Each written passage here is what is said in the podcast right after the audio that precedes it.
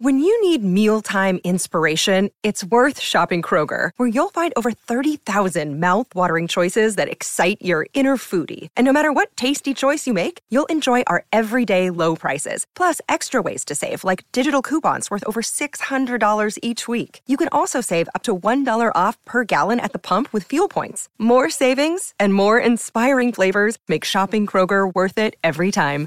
Kroger, fresh for everyone. Fuel restrictions apply.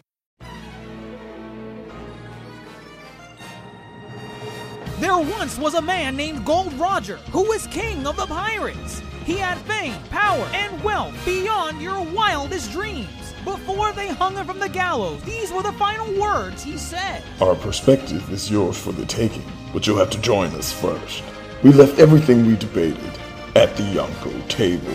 Ever since, pirates from all over the world set sail for the Grand Line, searching for the Yonko table, the table that will make their dreams come true. Yo! Yo, yo, yo, yo, everyone. Dr. Jace Attorney here, bringing back the Yonko table for our One Piece Chronicles extravaganza. And we're finally, finally capping off the Water 7 saga. That's right, folks. This saga has taken us the better part of five whole segments to cover. And that's because Water 7 is one of the best arcs in all of One Piece. And dare I say, it is the best arc in all of One Piece. That is not to be argued against. That is the one and true fact here on the Yonko table. But, anyways, we've basically divvied up all of Water 7 into five parts. So check out the remaining four parts from before this episode if you want to be caught up to speed as to what we covered on, you know, Water 7, the Puffing Tom, Franky's backstory, Robin's backstory. There's a lot to cover. So you're probably wondering, well, if we covered everything up until Enies Lobby, what is there left to talk about with Water 7? Let me tell you, this is quite possibly one of the biggest post arc segments in all of One Piece. Dare I say, it is the biggest in all of One Piece. And we'll explain why. I don't know. My fellow Yonko Grandmaster who might disagree. We'll see. Speaking of which, with me to deep dive this week's episode of the One Piece Chronicles, Grandmaster Hoop? Grandmaster, how are you feeling about Water 7? We're at the finale. Is it the best arc in all of One Piece? Yes, it is. All right, let's move on. Anyways, so go on, go on. It, no, it it it is. I honestly think um when it comes down to it, I think again, your core central characters are at the forefront here. Everybody gets moments to shine. And it's just epic in scale and it delivers. It delivers on the action. And high key delivers on the emotion. And the payoff, I think, is uh top tier. Uh I can't, I can't, I can't. It is the best. I think it's it leaves best. you speechless. You know what? That that's perfect. Cause no other arc has left you speechless, has it? I'm gonna say this. Maybe I need to read check out the uh the Paramount War saga. You know, Amazon Lily, Impel Impel Down, all the way to Marineford. Maybe I need to. I've I've only done that one time through. So, and when I mean one time, I watched it once. So I probably need to watch it again. But um, yeah, as it stands, Water Seven is top dog.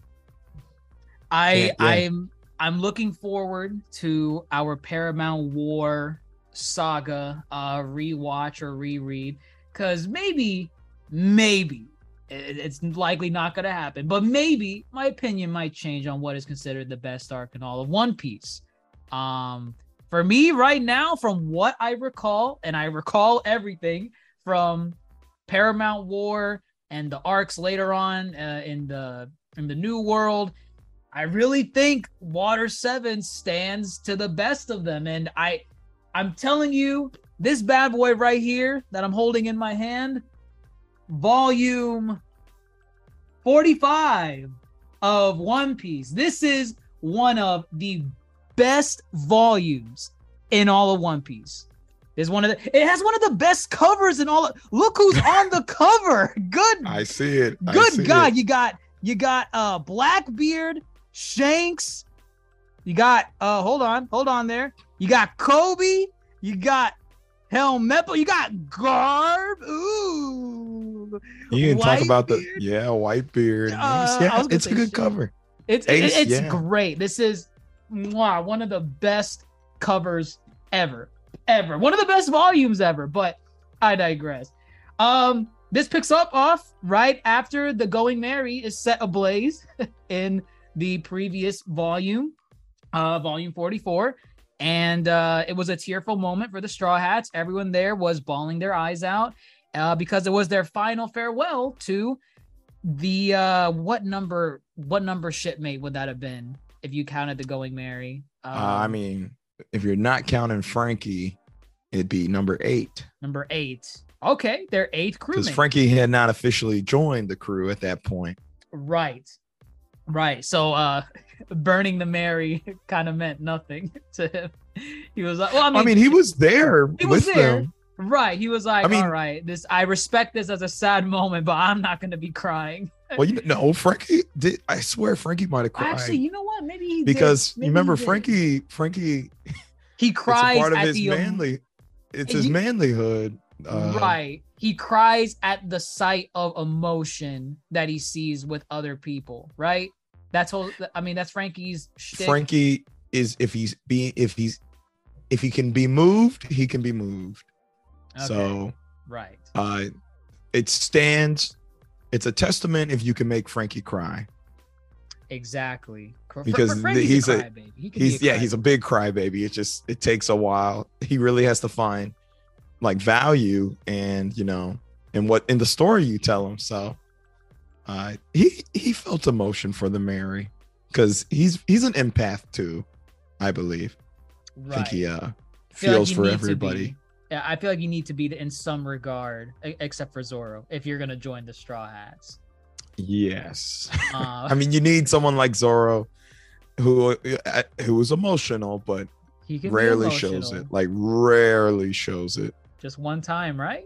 One time I mean, all I can think of is yeah, the time um with Mihawk. like after Mihawk. Yeah, it's all that's all that comes to mind for me.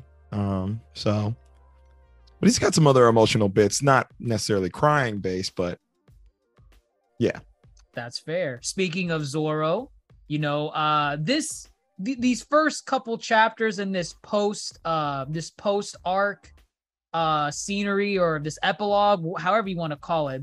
Actually, let's call it that. The epilogue to Water 7 because that's what this serves as, the epilogue. Um Zoro, he's down one sword. Uh he lost Yes. one of his swords, one of his better swords uh in the fight against the captains when they were on the bridge in Enies Lobby. One of the Mhm. captains came on, they they had the rust rust uh power and they just they disintegrated that blade and now he's down to to two sword style. And you're wondering, well damn, where is he going to get another sword? He has to get another, you know, quality blade for the fights to come, but um the guy's just looking at his rusted uh sword. I I, I forgot which one it was called. I know it was the one that he got from um Logtown, one of the ones he got from Logtown. Um, and he's like, "Well, damn, I need a new sword. This sucks. I don't know what to do." he needs a Um, new sword. He needs a new sword. Um, everyone else is pretty much recuperating. You know, you got the Franky family. Uh, you know, basically, I I, I think they get employed by um Gallivan. By, yeah, I was gonna say Iceberg. I think gave him an actual what dismantling job. I think they gave him a job for actually building, because then that's when you get the joke where they're like, "Man, building is hard. We're better at uh dismantling things." Oh, compared okay, to okay. So they're fixing going- up after Aqua Laguna. exactly. Aqua Laguna left all of Water Seven in shambles. Uh, this yearly occurrence, so now all the townsfolk have to pitch in and help around. You also got the giants, the the two giants that came back from Enies Lobby, the ones that were tricked um into Yes. working for the government. they're Mhm. here too. Um, they're they're kind of sticking around for a little bit because they're eventually gonna go off to Elbaf, which they tell Usopp because Usopp again he's uh he's he's gotten rid of the uh the masked sniper persona at this point in time. He's done with that. He's back to regular old Usopp, and the Giants remind him like they're like, hey, we're gonna we're gonna leave soon to Elbaf If you want to come, you want to come? Do you, you want to go along? And remember, this is Usopp's dream. This is this is what he wants. Right, he, this right, where he wants to go. Uh, but then again, you know, they remind him like, hey, I mean, you also got that straw hat boy. You know what's what's gonna happen with that? And Usopp's left pondering. We don't know what he says at the time when he's talking to the Giants. But we move on to Iceberg and Franky. Iceberg, I don't think we've seen the results of this yet. I could be wrong. Maybe they cover it in like a cover story, but Iceberg is drawing up blueprints to uh basically craft um Water 7 into a ship. He wants Oh. to he wants to make it into a ship so that this yearly tide that comes in every year does not destroy uh Water 7 Mhm. and it's it's one of those feats that I feel like again it carries on the will that uh Tom left behind. Tom did the impossible when he had an idea to build a train that could sail on the open sea. Everyone told him that is poppycock, that is impossible, that's not going to happen and bam, look at that. The pride of Water 7. he did it. Yeah, I think it's nice. Um, carry uh, a lot of One Piece is about carry on legacy. So, although only two characters and one actually, oh, Franky being the more prominent character, are tied to Tom. One Piece just does this thing where it's enough. Our short period with Tom with the flashback was enough to make us, you know, look at Iceberg and what he's doing and be like, that's great. Go ahead, Iceberg. Like One Piece does that. It's a lot of it is legacy, and we'll continue to see legacies as we go on for sure. But it's nice. It's a nice gesture by I, I do enjoy that. And we haven't seen that, right? We haven't seen that in a cover story. Iceberg, like, Don't ask me about cover stories. That is not my forte. But hey, they're they're not important until they're not important. They're not impor- important until they're important. You know. That, that explains why you skipped uh Skypiea, right? No, I never skipped Skypiea. You skipped Foxy Pirates. I did. Oh, okay. So God forbid if they bring a damn Davy back fight That's gonna be the these final upcoming fight chapters. I'm gonna be pissed. I'm gonna be pissed. That would be interesting though. It would be interesting. It would be very fitting of Oda to do that. Yes. Um, then we transition back to the rest of the Straw Hats. Um, they're all just kind of recuperating from the battle. You got Luffy basically asleep, but he's chowing down food while he's asleep because he doesn't want to miss a meal while he's uh, recovering from his deadly battle against Rob Lucci. So that's absolutely hilarious, very fitting of Luffy. Um, and then there's kind of like, you know, a sigh of relief because there's the whole thing where you know, once the log pose resets, they're going to go off to the next island. But there's the question of how are they going to get there? Because they don't have a ship. Uh, they don't got their money anymore because Aqua Laguna like wiped out everything. Uh, and then obviously Franky, well, Franky, Franky the- stole two thousand two million, two million Berry. the 200 million. He stole the 200 million. And then also the 100 million they had left over. I think they had lost it. Well, they, they think they lost it in Aqua Laguna. Um, like all of it's gone. But uh, at that point, that's when you get some of the Galley-La crew members. They come in and they're like, "Oh, hey, you know, back when you assassinated Iceberg, we thought, you know, uh, your ship was full of pirates loot, so we kind of confiscated it. We took all the money. So here's your money. Here's your money back." And also, here's the tangerine groves, which Nami's ecstatic about because tangerines are her whole shtick. She loves Yes. tangerines. Um, so that's going on, and we get it's okay. So this part's really interesting because I didn't even know this was a piece of lore that it- it's probably not significant in the grand scheme of things, but I I like it when Oda adds something new that's like unique to the story that you never even consider. Um, Franky, of course, busts in, right? He does his whole Mhm. super dance with uh I- don't know who these people are, Kiwi and The whoever. twins. I, I, the, the- the- yeah, I just call the them the twins. the twins. Um, And basically, he has a proposal for the Straw Hats. He wants he basically tells them that there are these um these great trees that are like made of the the sturdiest of wood and everything and he says the strongest tree in existence is known as the jewel tree Adam and he's Oh, always a I, I, I think that's cool I think that's no, cool. just a mouthful. I, I believe uh, the regular translation they just call it the Adam tree oh or the it's- treasure tree. the tre so the the tree that they, they call it the jewel tree but the tree's name is still c- called Adam Mhm. from you know uh i'm guessing it's like a biblical reference Getting like biblical Adam- references. Yeah, that's Right, what I, I- felt. Yeah. i imagine this tree's very very old very very sturdy if it's survived this long um and franky reveals and this is just i feel like at this point you might you may have forgotten that franky stole 200 million berries from the straw hats and up until now we've had no idea why he stole that money. Like we don't know what he bought with it. We know he spent it on something, uh, something where he Mhm. needed to ride the sea train to, but we don't know what he ever spent it on. He reveals now he spent that money to buy wood from the Adam tree because he wants to build his ship of dreams.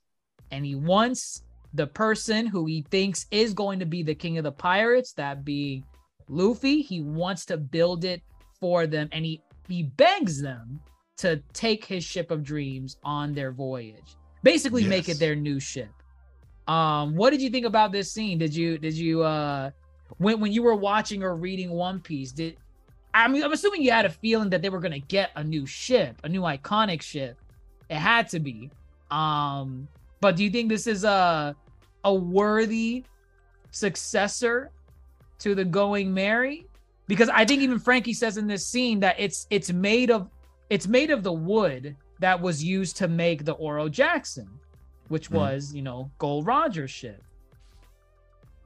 So yeah, I thought. I mean, I think the sce- scene works on many levels because again, just kind of coming full circle. Franky, you know, stole the money, viewed them as nothing but low-rated scum pirates, and then he goes on this, you know, semi-adventure with them and has a complete 180 change of heart, and now he respects them and he values them as people, and again, he values stories. So the fact that and also, too, Franky has never built a ship since the Tom incident with the Battle Frankys.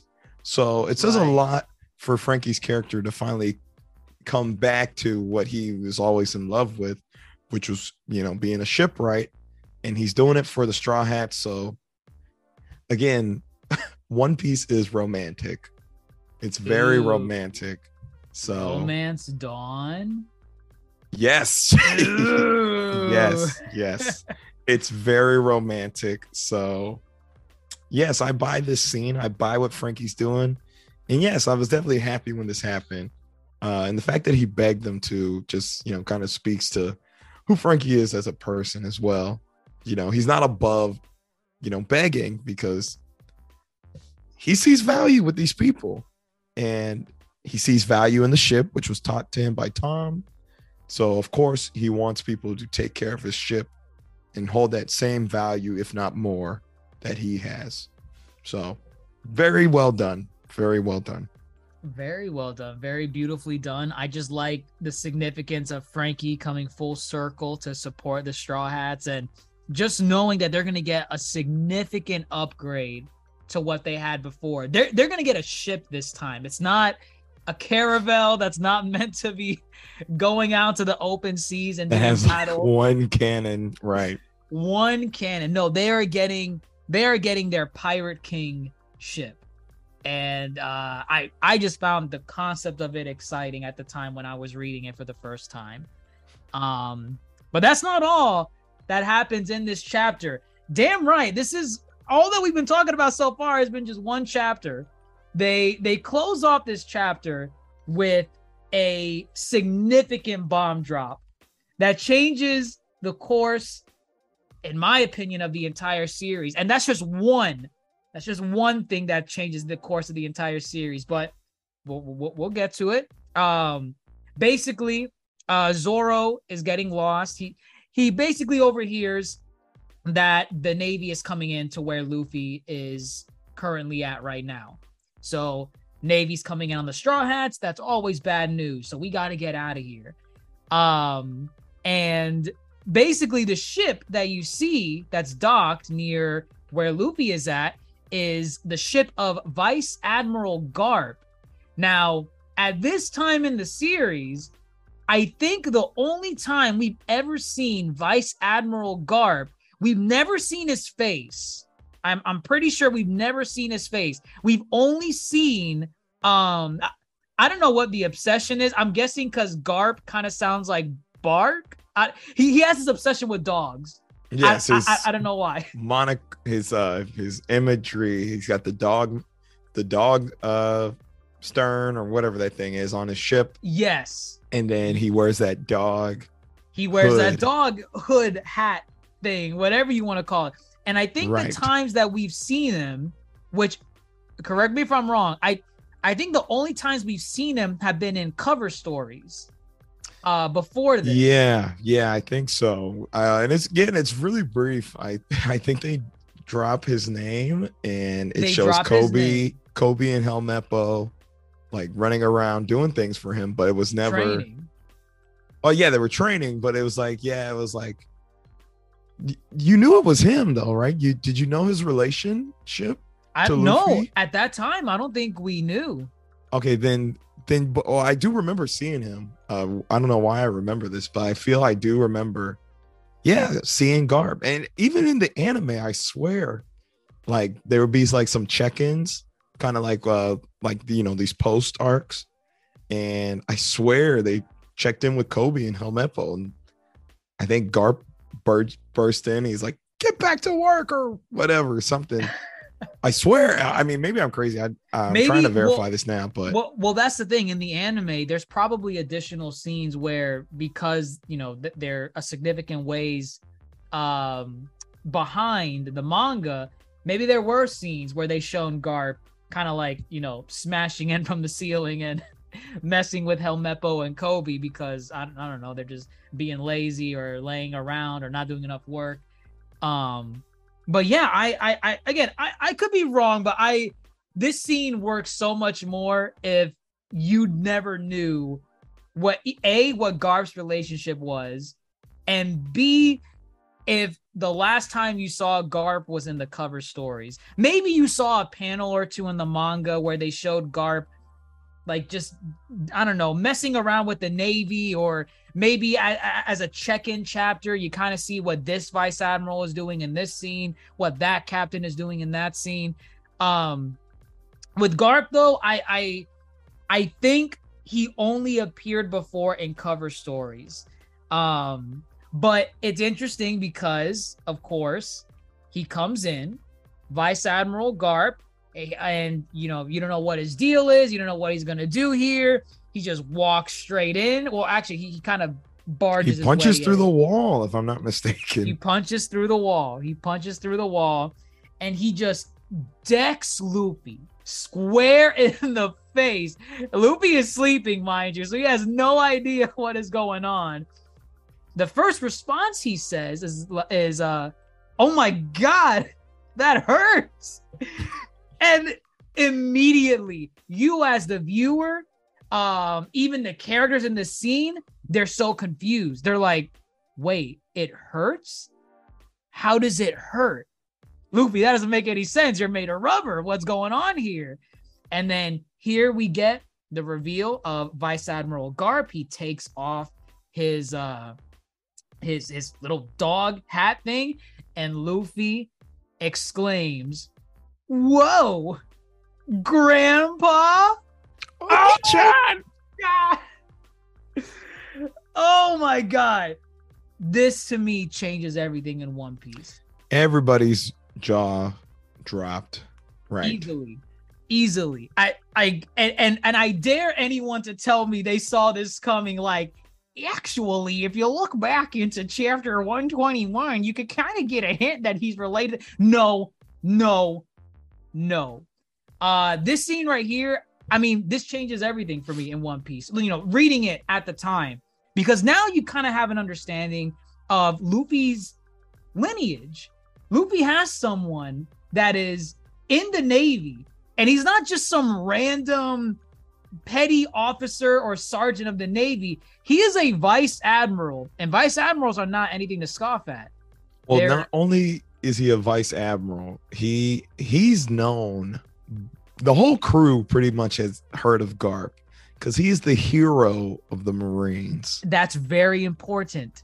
The hero of the Marines. I I don't think at do we get at this time how he got the moniker hero? No, no, We do not. Okay. Um, yeah, no, no, we do not know.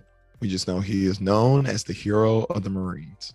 Right. And, and I feel like that's enough in this one scene uh, because it it's obviously revealed later on where it's like, wait, how does someone of this, you know, status and stature only rank vice admiral? And that's a deliberate choice.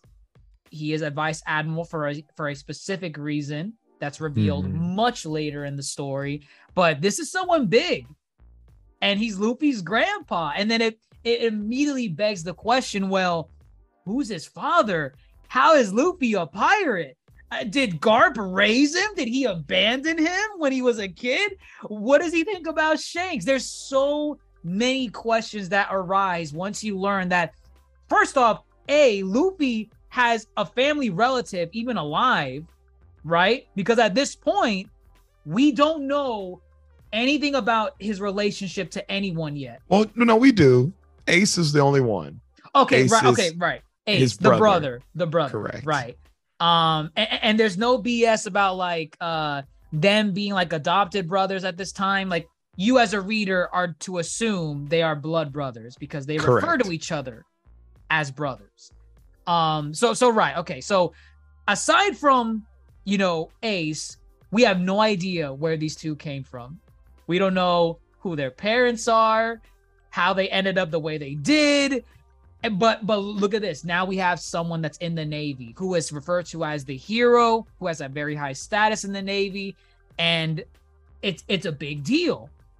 But not only that, this scene is coupled with a very the the character himself, the characters that appear in this scene as well, are nothing of too much significance, but I feel like it's very important for the way Oda structures his stories. So uh so right, Garp punches in, he punches Luffy. Um does Garp have a laugh? Does he have a laugh in this? Ooh, I don't know Garp's laugh. I'm sure he does. Um, I feel like he does. I don't even know if in the manga they they show him laughing. I mean, he's I always smiling. He's always smiling. I don't. I don't think it's anything to. It's not one of those One Piece laughs that you need to remember. okay. It's I'm sure he uh, does. Wait, which are the ones you have to remember? Dumb ones. We'll get to it. Dad or Dad Shishi. You better remember that one. Thriller Bark will have plenty of laughs to make fun of. But uh, Um, yes, So, right, Shanks. I'm sorry, not Shanks. Uh, Garp is in here, kind of lecturing Luffy. You have this funny back and forth with them where Luffy's terrified of him, right? Yes. Luffy does he does not want to put up a fight or anything. This guy is just petrified of Garp, and you kind of get some insight into how Garp kind of raised Luffy. He, he kind of just lets on that he's he trained Luffy to be a strong Navy man. And, you know, Luffy just fires back at him. He's like, I, I I- wanted to be a pirate. I told you I wanted to be a pirate. Essentially, And- yes. That's all it is. He's like, I don't know. I don't want to be a Navy. I, I, I didn't want to be a cop. I didn't want to be a cop. I wanted to be a, a criminal. Essentially what he told him. And uh, you also learned that uh, Garp blames Shanks for this. Blames Shanks. He's Very like, "Damn that red hair getting into your head." And the one time, this is one of the few times Luffy fires back at him because again, Luffy's very scared of this man. He's very scared of Garp. But once he bad now Shanks, Can't talk fires- bad about Shanks. Can't talk bad about Shanks. How dare you talk about uh Shanks like that? Don't don't talk shit about Shanks.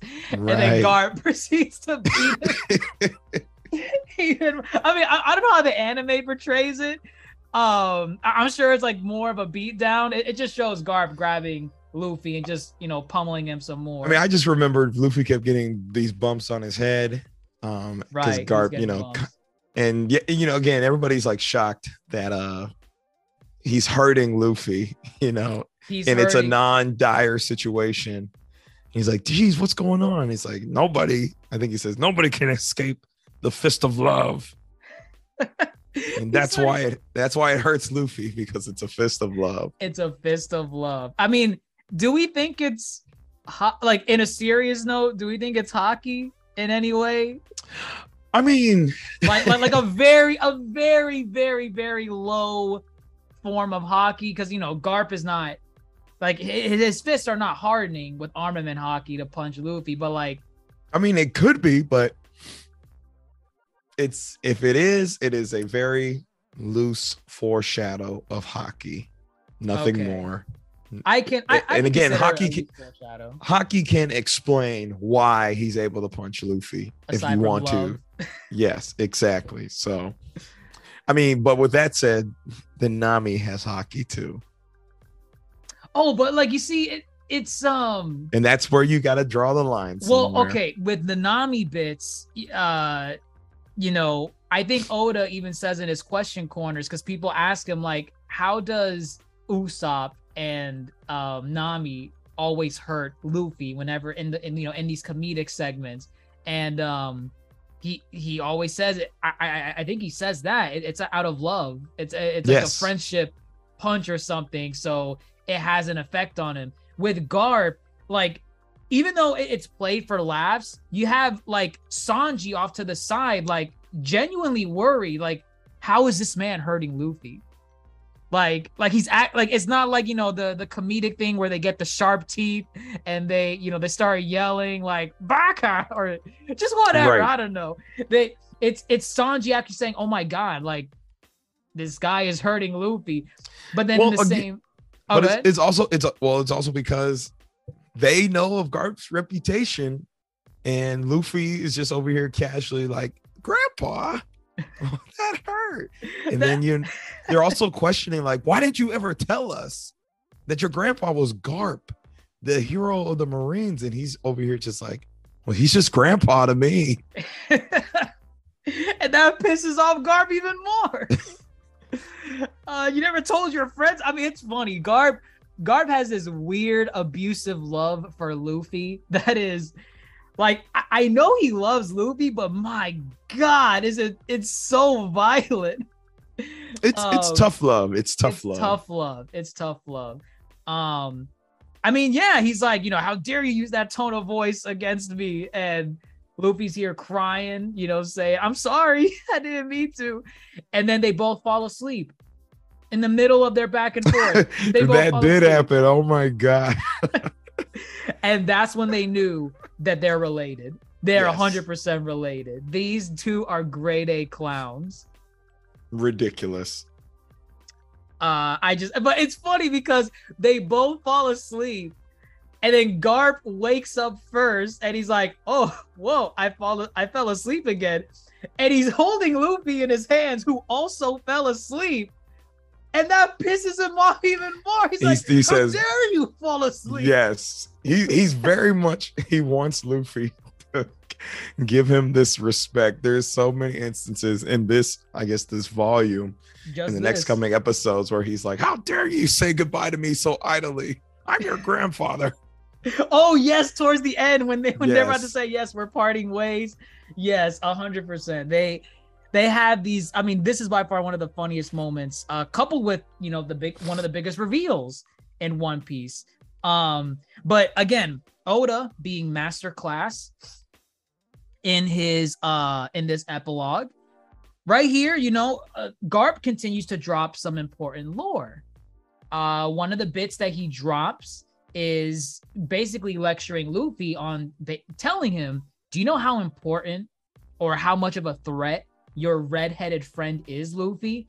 And this is where we get a big reveal of This this is um the mention, the the, the first mention of the first. Go ahead. of the Yonko. Ooh, roll Ooh. credits. It's done. There it is. Oh, There it is. there it is. the Yonko table. We made it. We made it, baby. We're, we made it. It only took us how many chapters was this? It was 432 chapters, baby. Woo! Jeez Louise. I love it. But this is the first mention of the Yonko of the Seas. And it's funny because, you know, we all like to give credit to Oda on um thinking like years and years ahead of where his story is going to end up going. And it's funny because I do give Oda that credit, but when Garp is giving this exposition dump on the four emperors, the Yonko, um, he basically says, you know, these four emperors rule uh, the second half of the Grand Line, which is called the New World. Uh, Actually, he, he doesn't call it the New World. That that phrase is revealed by another character later.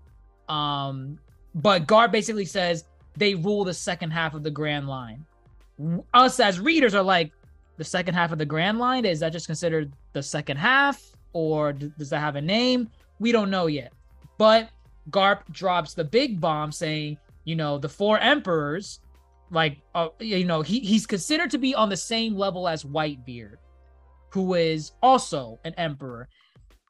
I find it funny that as Garp is giving this exposition dump, there's a silhouette of of the shadows of the four emperors behind him, Yes. and clearly you can see Shanks. You know what Shanks looks like. You see Whitebeard. You've seen Whitebeard before in the story. There's Whitebeard. And then the two other emperors are rather interesting. Um, you see what you can assume is Charlotte Linlin, aka Yes. Big Mom, but it it doesn't it doesn't really look like it like it looks like Oda had the idea of Big Mom in some capacity at this point, but in terms of a final design on what he wanted Big Mom to look like, he hadn't figured it out yet. Because this silhouette of Big Mom, I can tell it's Big Mom, but at the same time, it's like I can only tell that because I I I know it's Big Mom. You know, like there's nothing It's- discerning about it. It is very early stages. And again, he was like, I'm gonna set this up for myself, but I will finish it later. So He's he's setting the the uh the seeds. yeah, it's, it's super loose because if you if you look at Kaido, Kaido doesn't look anything like Kaido. Kaido is the worst offender in this reveal. Right. That looks nothing. That that silhouette was a, just a generic evil smirk silhouette. He had no idea if the guy was going to be named Kaido, what he was going to look like at any point. He just said, "Okay, I know I won four emperors. I got two of them packed down. The third one, I kind of have an idea of what I want them to look like."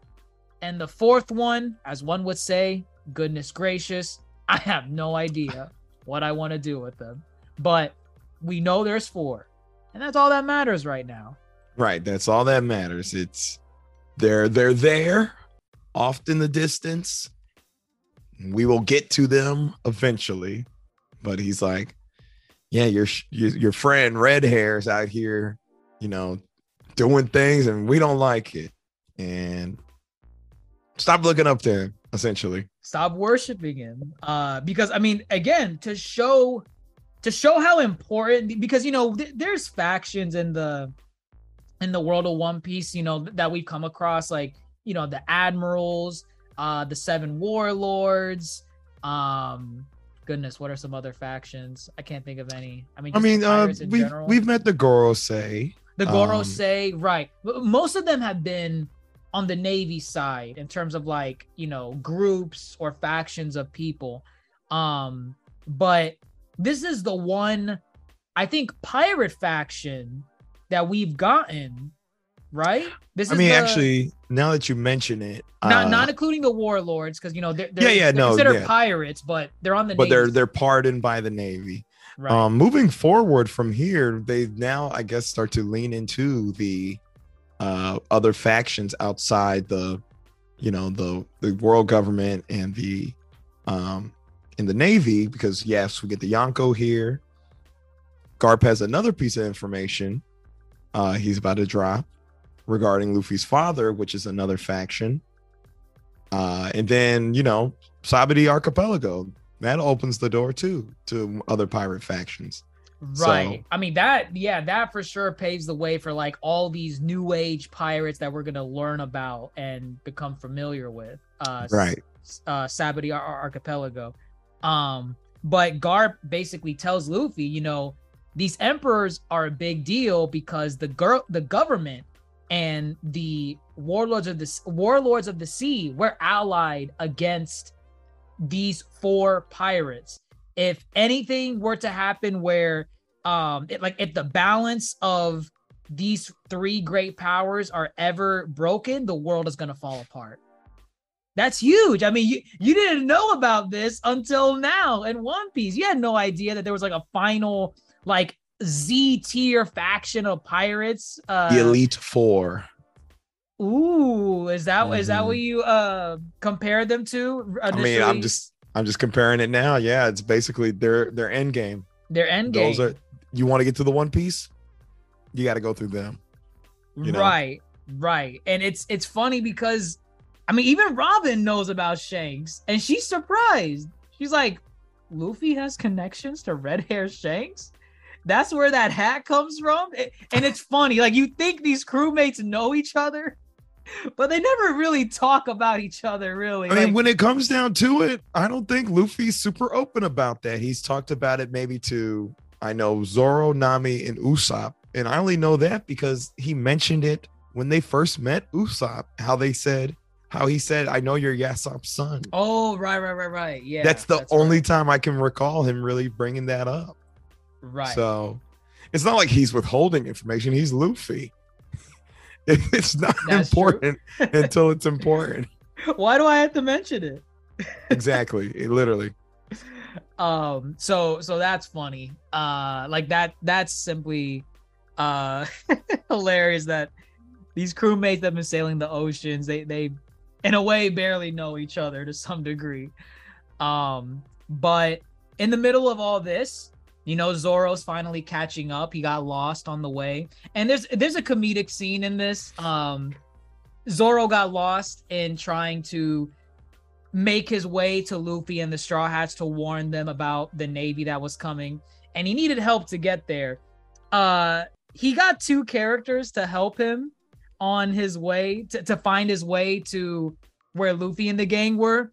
I don't remember their names, but these are the two shipwrights that um uh Tombstone and the the guy with the pointy hair where he kept pressing Oh. his hair Tilestone and Lulu.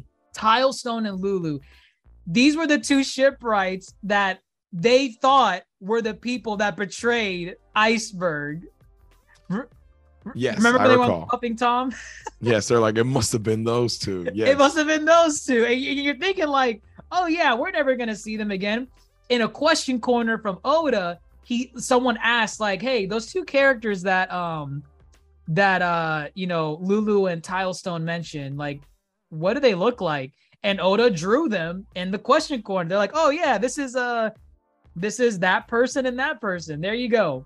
You you think you're never gonna see them again? Bam, they're the ones that help Zoro uh you know find his way back to uh the straw hats they had a bunch of bumps on their head so i imagine zoro beat the crap out of them a little bit Most likely. violence sure. is key uh but then that's when the interesting part happens uh you have Garp basically giving the order for two of his crewmates to basically try and stop Zoro.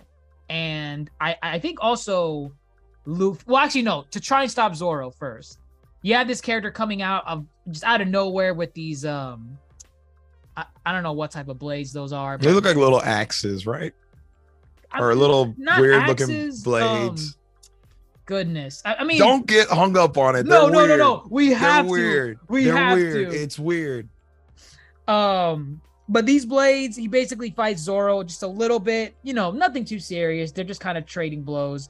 And uh Zoro has no idea what's going on. He thinks that the Navy's here to attack them. Luffy, of course, tries to stop the fight from happening, and he gets whacked straight in the face with a kick from a character we have no idea who they are. We're like, oh damn, this guy actually, this guy actually kicked him.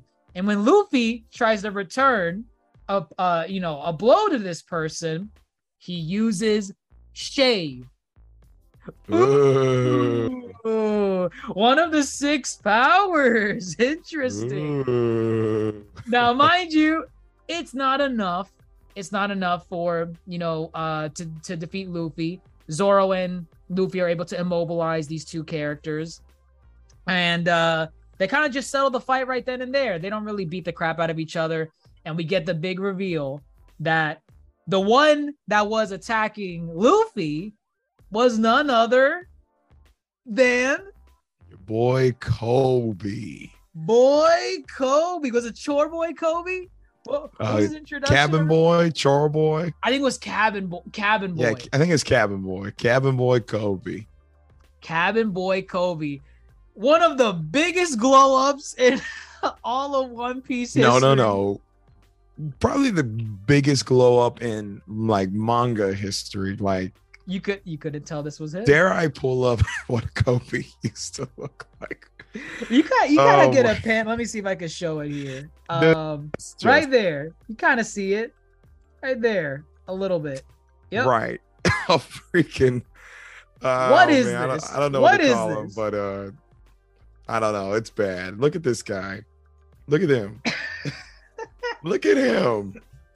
Who is that? This is not the same person. How does that? I mean, oh, let me not jump too ahead. How does how does that become Giga Chad? Giga Chad Koby right here. I don't know How does know. that happen? I don't know. Apparently, a Uh, training a training regime can do that to you. It can restructure. Uh, Your face. your face. mind your you, fa- mind you, mind you. I'm, I, I mean, I, One Piece has never said it, but I don't think a year has passed between we the time we Right. last saw Koby. I mean, you can assume because a lot of actually these adventures kind of happen in like a day span of time. Um, Right. but I, and you know, a year has not passed. So this is Koby. He hit a growth spurt. He's uh, uh he's flexing on everybody, and I mean, it's funny. Funny too. The glasses are still there. They're just on top of his head.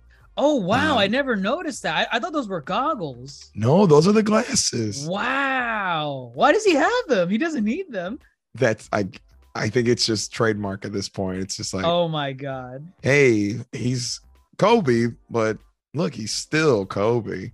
Oh yeah, the glasses. Yeah, so the glasses Wow. never left, which is pretty cool. And again, it's pretty cool because yes, we left Koby. He had, you know, the dreams of becoming a Marine.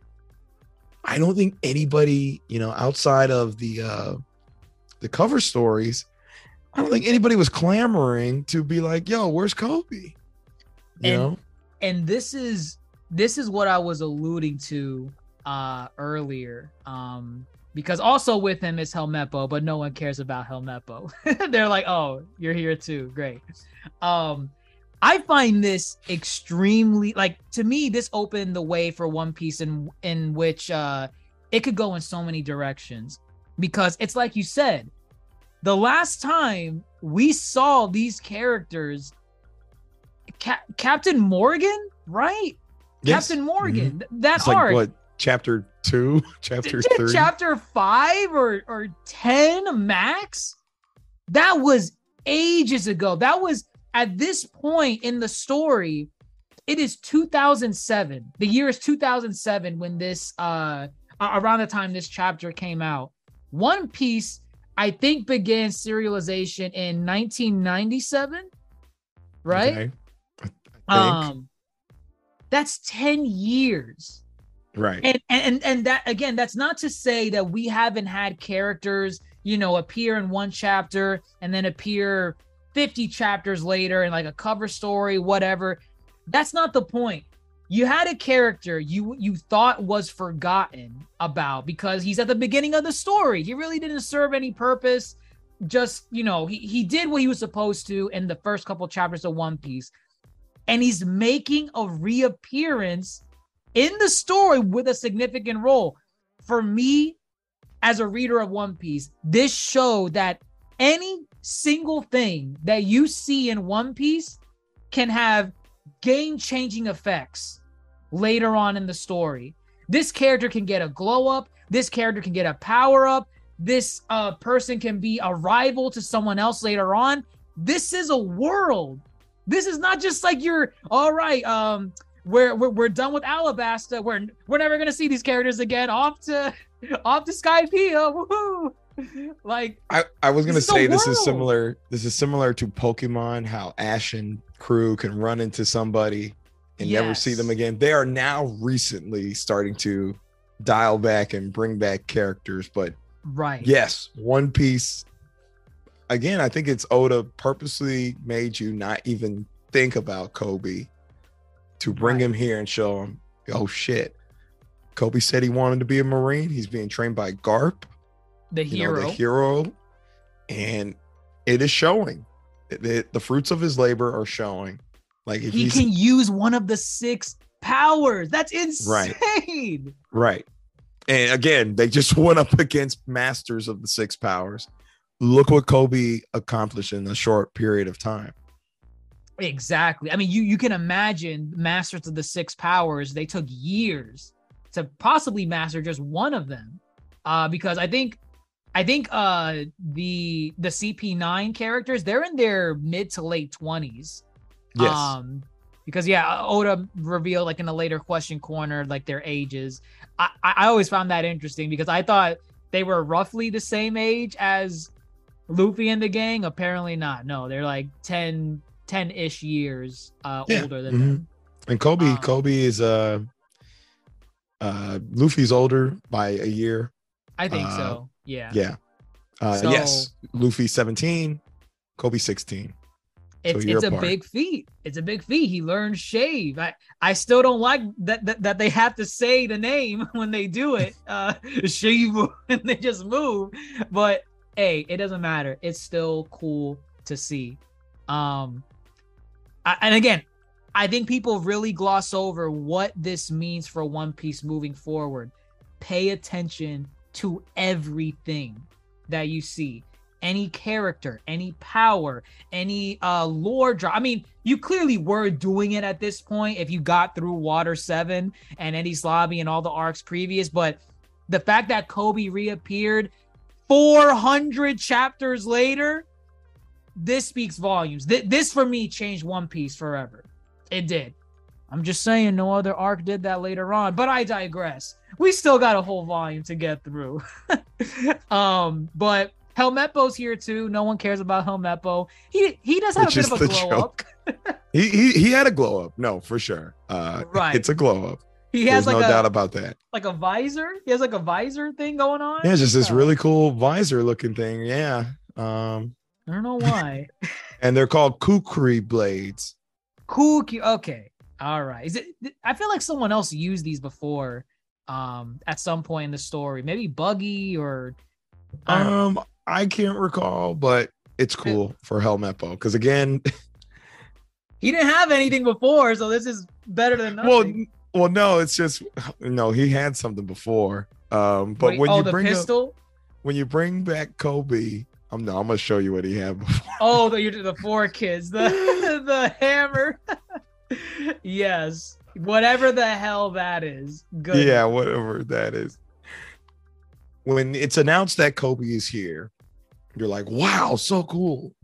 And purposefully, Helmeppo's here too, but it's like, as a reader, you probably forgot Helmeppo before you forgot Koby. So it's like a you know meta joke. It's like a like the characters don't remember Helmeppo, and neither does do the reader. Because again, he looks completely different than what he did before. And, and So- I mean, even even when they remind him, I'm sorry, even when he reminds them who he is, he's like, "Hey, I'm I'm Captain Morgan's son. I'm the I'm the I'm the the no good uh I'm telling daddy character from that saga or that arc." And and they they they remember. They remember and they're like, "Oh. Okay. like they don't they don't want to see him. I don't want to I, I wouldn't want to see him either. Who cares? But but they're glad to see Koby. Koby's yes, they're good friend. genuinely happy to see Koby, which is cool. Zoro too, you know. Zoro, even right. We don't get that a lot with Zoro. Yeah, you Zoro acknowledges Koby, and he's like, "Oh wow, you're like you gotten strong." Uh, yeah, it was a nice moment. It was Definitely. very very beautiful um and again this chapter it's it's still going. This is one chapter mind you. This is chapter hang on hang on a sec. It was 428 i think 432 432 we get the reveal of the four emperors of the sea. We get the um the the second half of the grand line reveal a little bit. We get the helmeppo and koby resurfacing again and the icing on the cake. The icing on the cake in this chapter. We get the review. Well, first Garp says, uh, "Oh yeah, Luffy, I-, I heard you met your father at some point." Um, and everyone's like, "What? I met my dad. Uh, when was that? I didn't even know." Luffy doesn't even know he had a dad. Oh right, I forgot about this too. I don't remember how. I I remember who who said this that uh, he met his dad. Who who said Garp. that? Garp is Oh. Garp this. said it. Garp said it. Okay. Right, And Luffy's saying- like, "What are you talking about?" Who? Dad? Well, and then Garp's just picking his nose. He's like, "What? I I didn't tell you." He said, "Uh, this your dad said that he sent you off. He saw you off at Logtown, and at that point, your mind is racing. Like, Logtown before the Grand Line with Buggy? Like, is a Buggy his dad? Is like it's just like you start thinking about who the hell could it have been?" And they all asking, you know, who's who, who's Luffy's dad? Logtown? That was some time ago. I don't remember him seeing uh a good amount of time ago, right? And Garp is just, mind you, he, when he drops the name, Garp is just like kind of like hammering away uh, be- because he was told to fix the wall that he broke down when he bursted through uh, the the wall to see Luffy. Oh, really? Yes, he's all, but he does not care about this information. He, he's just picking his nose, hammering away at the wall, fixing it. And he's like, "Oh yeah, your dad's name is uh Monkey D. Dragon, the Revolutionary." Dead silence. Everyone loses it. Like everyone in there, including the other Straw Hats, they know who this is. Tell me what other moment in One Piece rivals this? Tell me. I I don't know. It's just because there's none. There's none.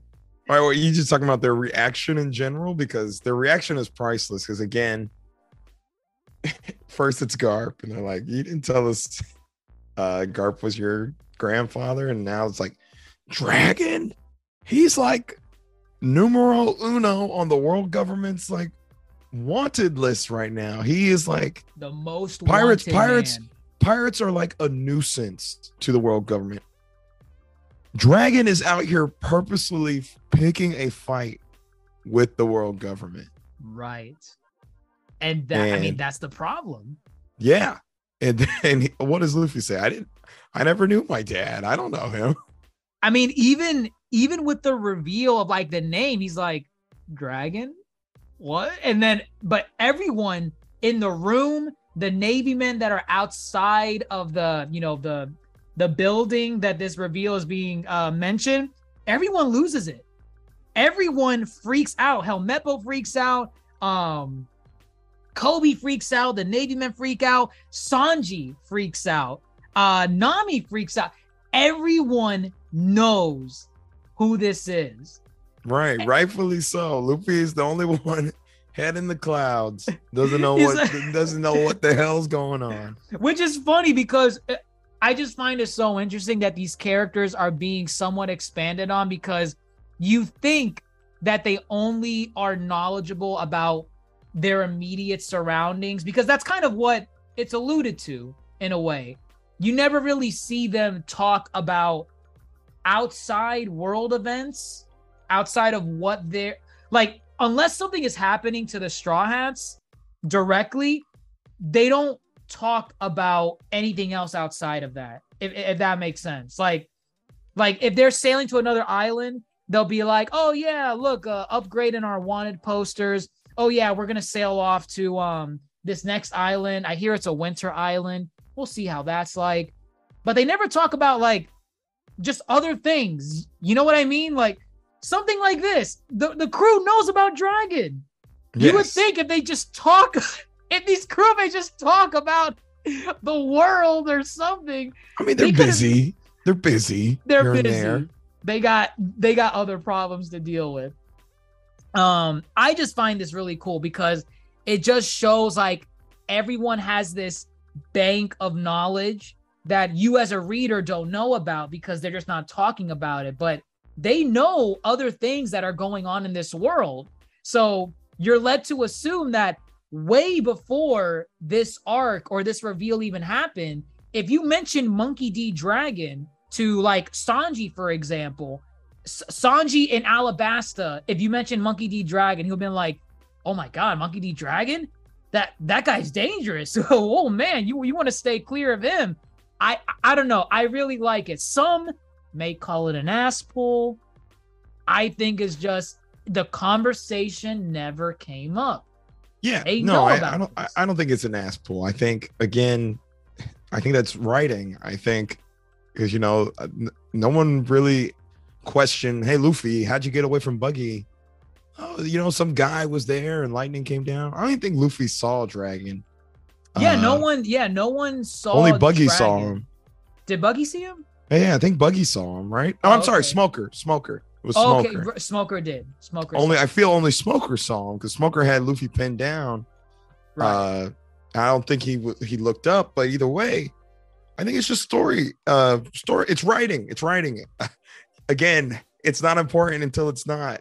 You did not question who that guy was. You learned his name was Dragon, and that was it. And then it turns out, oh shoot, that's Luffy's dad, and he's the leader of the Revolutionary Army. And yes, they didn't talk about it, but what was Luffy going to say? He didn't know that was Dragon either. You know? right. I mean, he, he never even met him.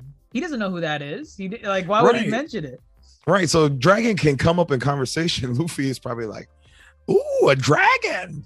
I'm like, no, Luffy, this is a person. This is a like- what kind of a name is Dragon? I, I I expect once we ever, whenever we get, you know, the backstory of Dragon, there's probably something silly about why he's called Dragon. I mean, that's just their names. You got Luffy, Dragon, and Garp.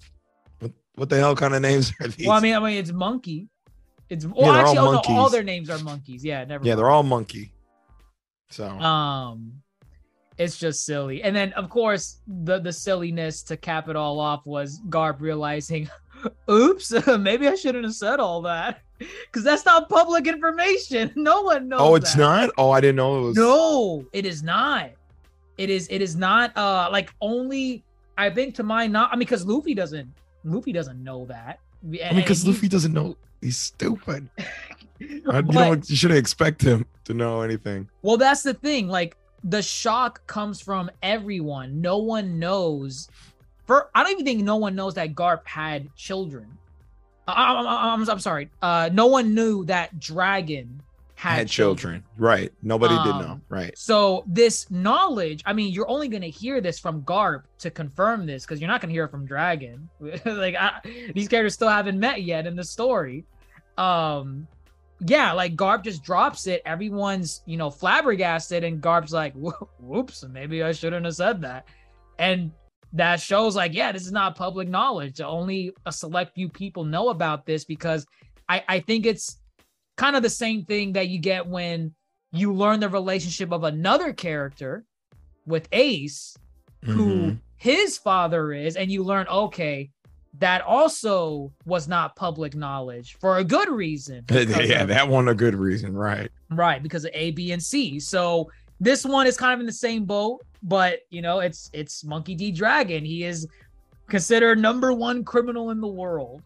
So uh again, bombs dropped. Bombs dropped in this chapter. I love this chapter. Um, but again, you know, just some uh some genuine moments where you have Luffy uh kind of reminiscing with Helmeppo and Koby off like outside. They're they're happy. They're happy. Yes, it's a nice moment.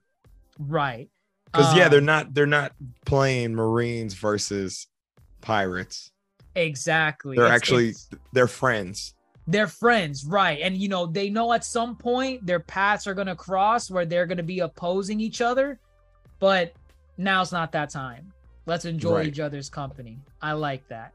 Um, and it's cool because you know you get some insight into the Navy with like you know because Luffy, to their knowledge, the only way to cross into the Grand Line is to go up Reverse Mountain. So he's asking Koby and them like, "Hey, how did you guys get into the Grand Line? I I didn't even know you guys were in the Grand Line. We left you before in the East Blue. So how'd you get here?" And he basically mentions, uh, yeah, um, I think uh they said like the Navy ships they're fitted with like sea prism stones or something to where when they're sailing the ocean, it practically makes them invisible. Um, Right. So so um, Neptunians or Sea Kings, if they you know they don't see a ship like going over the Calm Belt with them, so it's easy for the Navy to do it. They just sail over the Calm Belt, bam, in the Grand Line, easy. That wasn't so bad. Um, They But- the Navy's keeping all the good stuff for themselves. they got all the good technology, all the and again, I it I feel like that's tied to a very uh, specific character when it comes to technology. Uh, I think we got a name drop of him already, Vegapunk, right? I think we I think we heard of him once so far. I don't recall. I want to say no, but I could be wrong. But Either way, I mean, I I think this is this is a Vegapunk thing. This, this has to be a Vegapunk thing. he's out there. He's brewing. He's brewing and um and again like you know nami's kind of like eavesdropping on the conversation because she's trying to learn like as much actually no right here bam they said it when it comes to technology dr vegapunk is number one he's amazing Yeah, that see, I think that was the first time. I swear that's the first time. was it the first time I swear, I'm telling you, I don't think it was ever mentioned before, Dr. Vegapunk. That is Oh, the wow. first time. Well, either way, I mean, we know that this man is like the head scientist honcho. Whenever you say, damn, the Navy gets everything, how the hell can they do this? Vegapunk. Bam.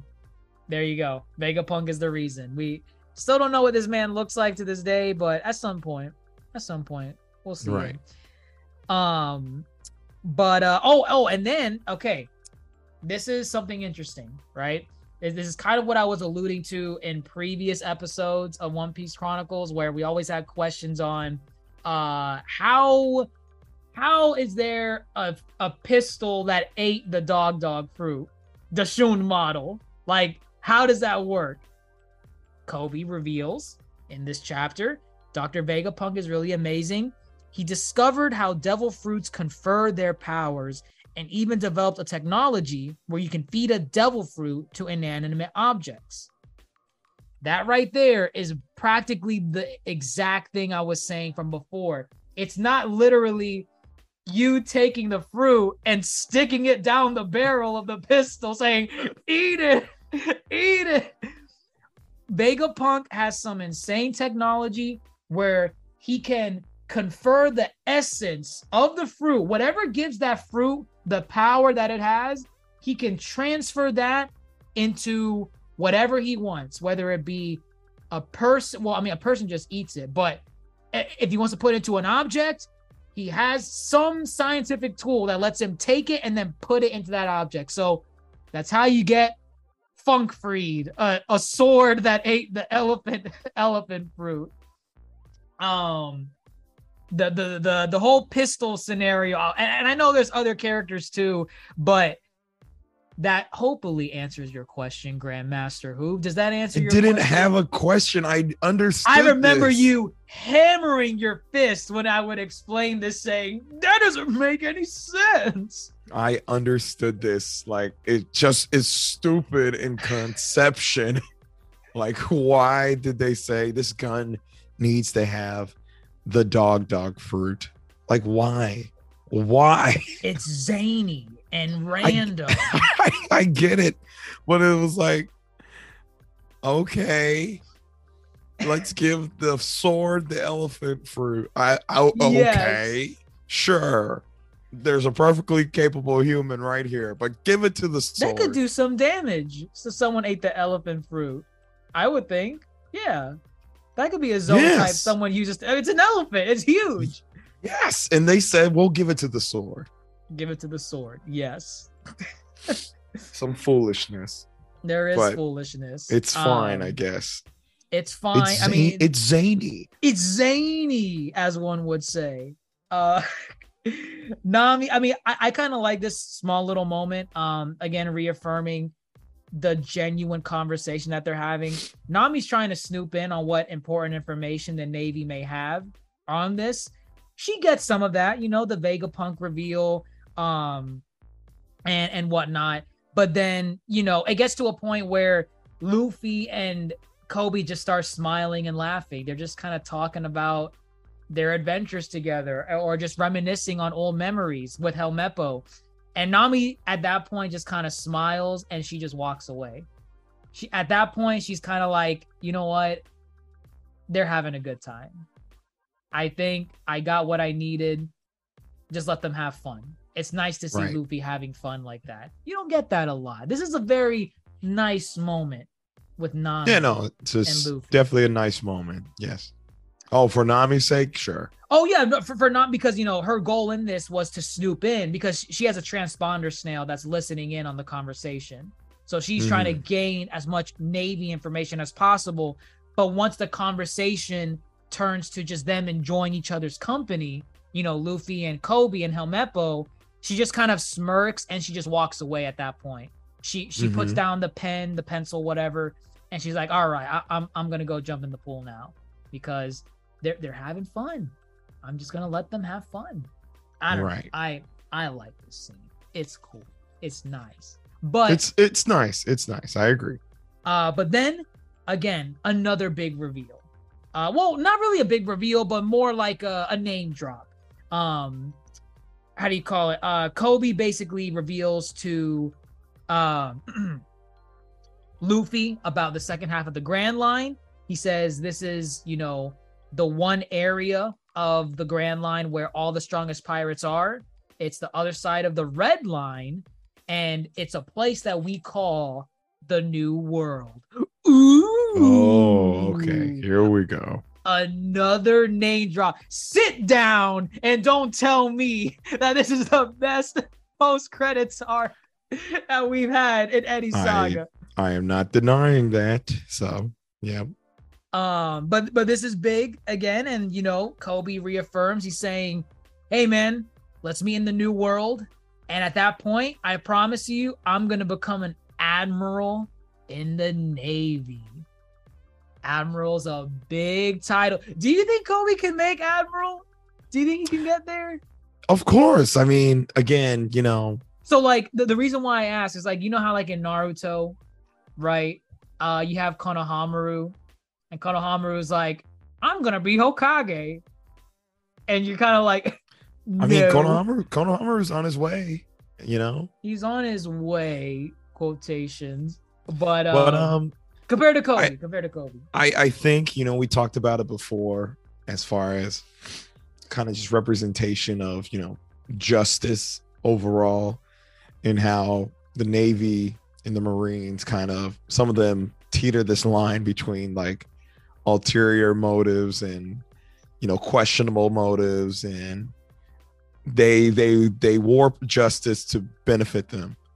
Koby has been our kind of like de facto he's a good person part of the navy yeah i mean we've seen it too we've seen Right. it with uh smoker uh and we've seen it you know with garp a bit There are but- good people here. correct there are good people in the navy however koby is a reflection of luffy. They're both you know they started their journeys together and you watch their diverging. So as luffy grows closer to becoming king of the pirates i think it's you know it would be great writing that koby is getting closer to becoming i guess a vice admiral first before an admiral. Um Right. But like you know it's just cool to watch those factions. So you know another character down the line is moving up in the terms of revolutionaries uh who is also kind of a mirror of luffy and a mirror of ace actually. Um so it's nice to see these factions who are all friends but we know somewhere down the line where they're going to have to come to major blows Oh, 100%. Yeah. So, yes, I do think Koby's going to get there for sure. Okay. And he's enough. eventually going to have to fight Luffy. Like, I all out. that fight's gonna go down. There's a. I don't see, I don't see uh Koby putting much of a fight, but I mean, he's got a ways to go. He's got sure. a ways to go, and he is moving up. Maybe not at Yes. the pace Luffy is going, but he is he is getting stronger as the He is getting progresses. stronger for sure. um at that point you know the characters kind of just bid their farewells a little bit. They're like all right let's meet in the new world. And everyone just wants to throw a party at this point. Sanji cooks up a big feast.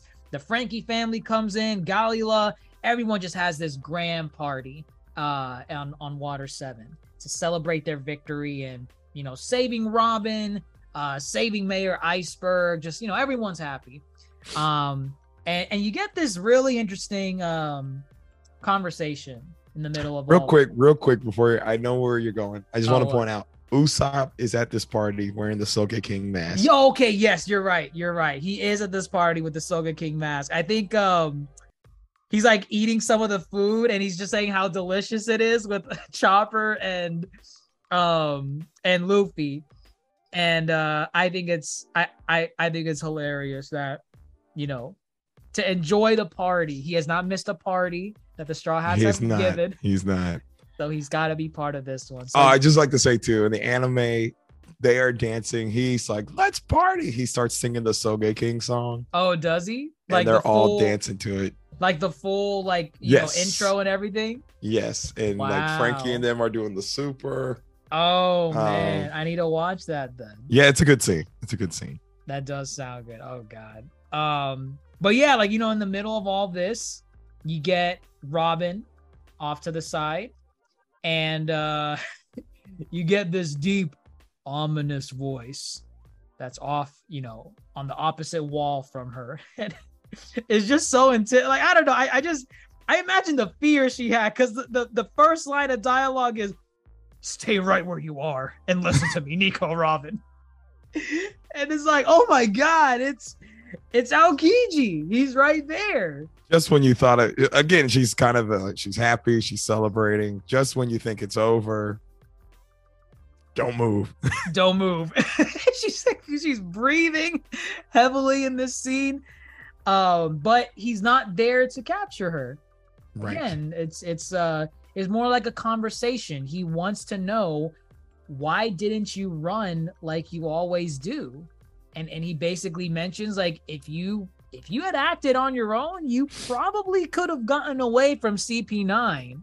You know, it wasn't that difficult. And again, Robin reiterates, I could not abandon my friends. They're my friends. If I had left CP9, they were gonna kill them. And I'm not doing that. I I love that. I I, I don't know. That's uh that to me is like a a heart touching moment because the the one response Aokiji has for that is well, you know, 20 years ago, I did have a very close friend, and that was Jaguar D. Jaguar D Saul. Saul. Yep. And I don't think we knew they were friends, right? Did we know they were friends? No, then? not in that moment. I don't Okay. think. Uh it was bittersweet to hear that. No, I mean it's not sweet, but it was like, It's interesting. because you killed him. Killed and qu- I don't think he's dead. I'm just. I mean, I, we didn't see him shatter his body, so there's that too. I Um, think he brought him somewhere. I, I don't know. I've seen very much, very much could be, very much could be. Um, but it's just nice, you know. He mentions that he carried on. He basically carried on what Jaguar D. Saul had. Um, basically this belief with Robin, uh, that she could someday find people that she would care for, and they would return that that favor back to her, so that she could live. Um, and Aokiji was starting to wonder, like, you know, it's been Robin, it's it's it's been 20 years. Uh you, you think you can find someone? I don't know. But to her to her credit, you know, she had a bounty on her head just when she would Sure. warm up to someone. they would find out who she really is, they would try turning her into the Navy.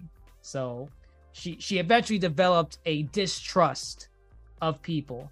Naturally so. I imagine 20 years of being backstabbed might do that to you. I'm just saying. No, no, and then some for sure. Um, No doubt there.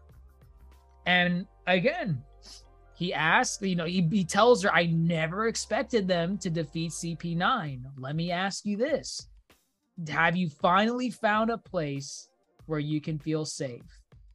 And at that point, Robin's huffing and puffing, you know, because she's afraid of what's, you know, that Aokiji's there. She stops. She stops breathing heavily and she says, Yes, just straight up, yes that I, I feel safe with them. And I feel like that's important because again, she, this is beautiful, okay? this is art. In this moment with Aokiji, she's by herself. Naturally, she's afraid because she's reminded of what it was to be alone and be presented in front of a towering force like Aokiji. But the second he reminds her of the friends that she, you know, gained in this venture. And he asks her, Do you feel safe with them? She stops. She's her her heavy breathing stops and she says, Yes, I do. Oh my god. Come on, Grandmaster. Are you not I'm with, with, you. me? I'm with you. I'm with you. I'm with you. I am with you. it is a beautiful kind of full circle moment for our girl, you know, versus, you know, at the first sight of danger previously, she feared for their lives and she feared for hers. And now she trusts them 100% and she's sticking by them no matter what. It's it's it's like poetry. It rhymes. Some would Yeah. say. You could say it's like poetry. Beautiful. Look, Aokiji at this point is like, you know, I don't know if I was right or wrong for Saul to let you live, but maybe you can answer that question for me someday. And she says, I intend to. Bam. That's it. And there we go. Aokiji's like, all right, you know, then live out your life and prove to me that Ohara is still alive. Teleports out of there. Gone.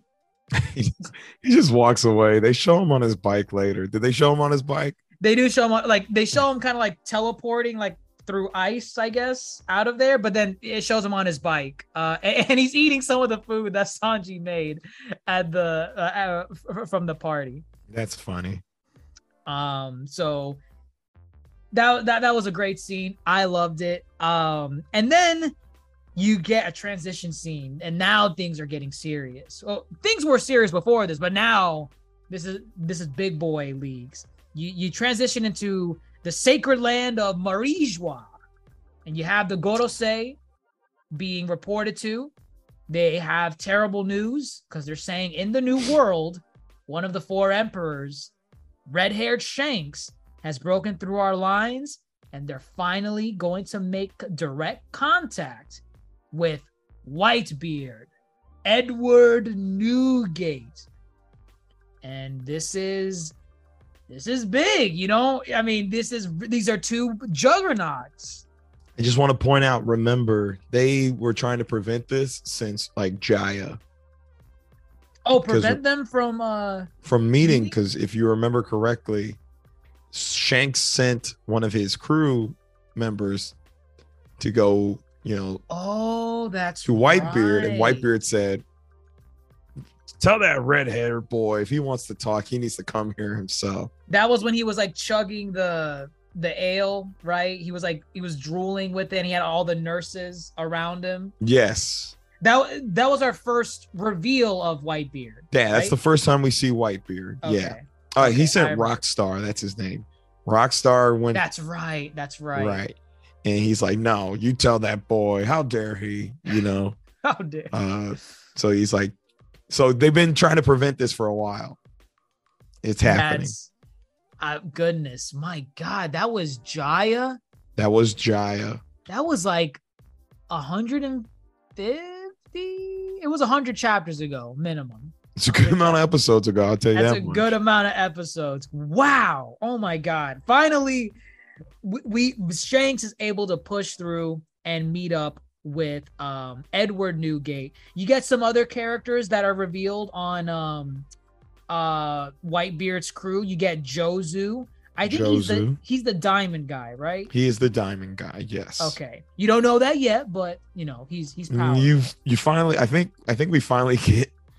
Every time we see Marco, it's been some trash, like version of Marco that's like not fully done. Wait, what do you mean? The first and, and I mean I don't know about the manga, but the anime Marco like the first time you see him, he has like blue hair, and it's like wait that's not yes it's like really lazy. Um, oh, it's like, what? Because maybe they didn't know like They didn't- what his they- official yeah, colors uh, were. well yeah that and correct they didn't know how significant he was first. So wow, you know what? Yeah, I can kind of see that because they just have them listed as like uh division commanders, but like they don't have like they don't do anything, right? Like they're not really like um they don't come off as ace because ace is also a division commander right.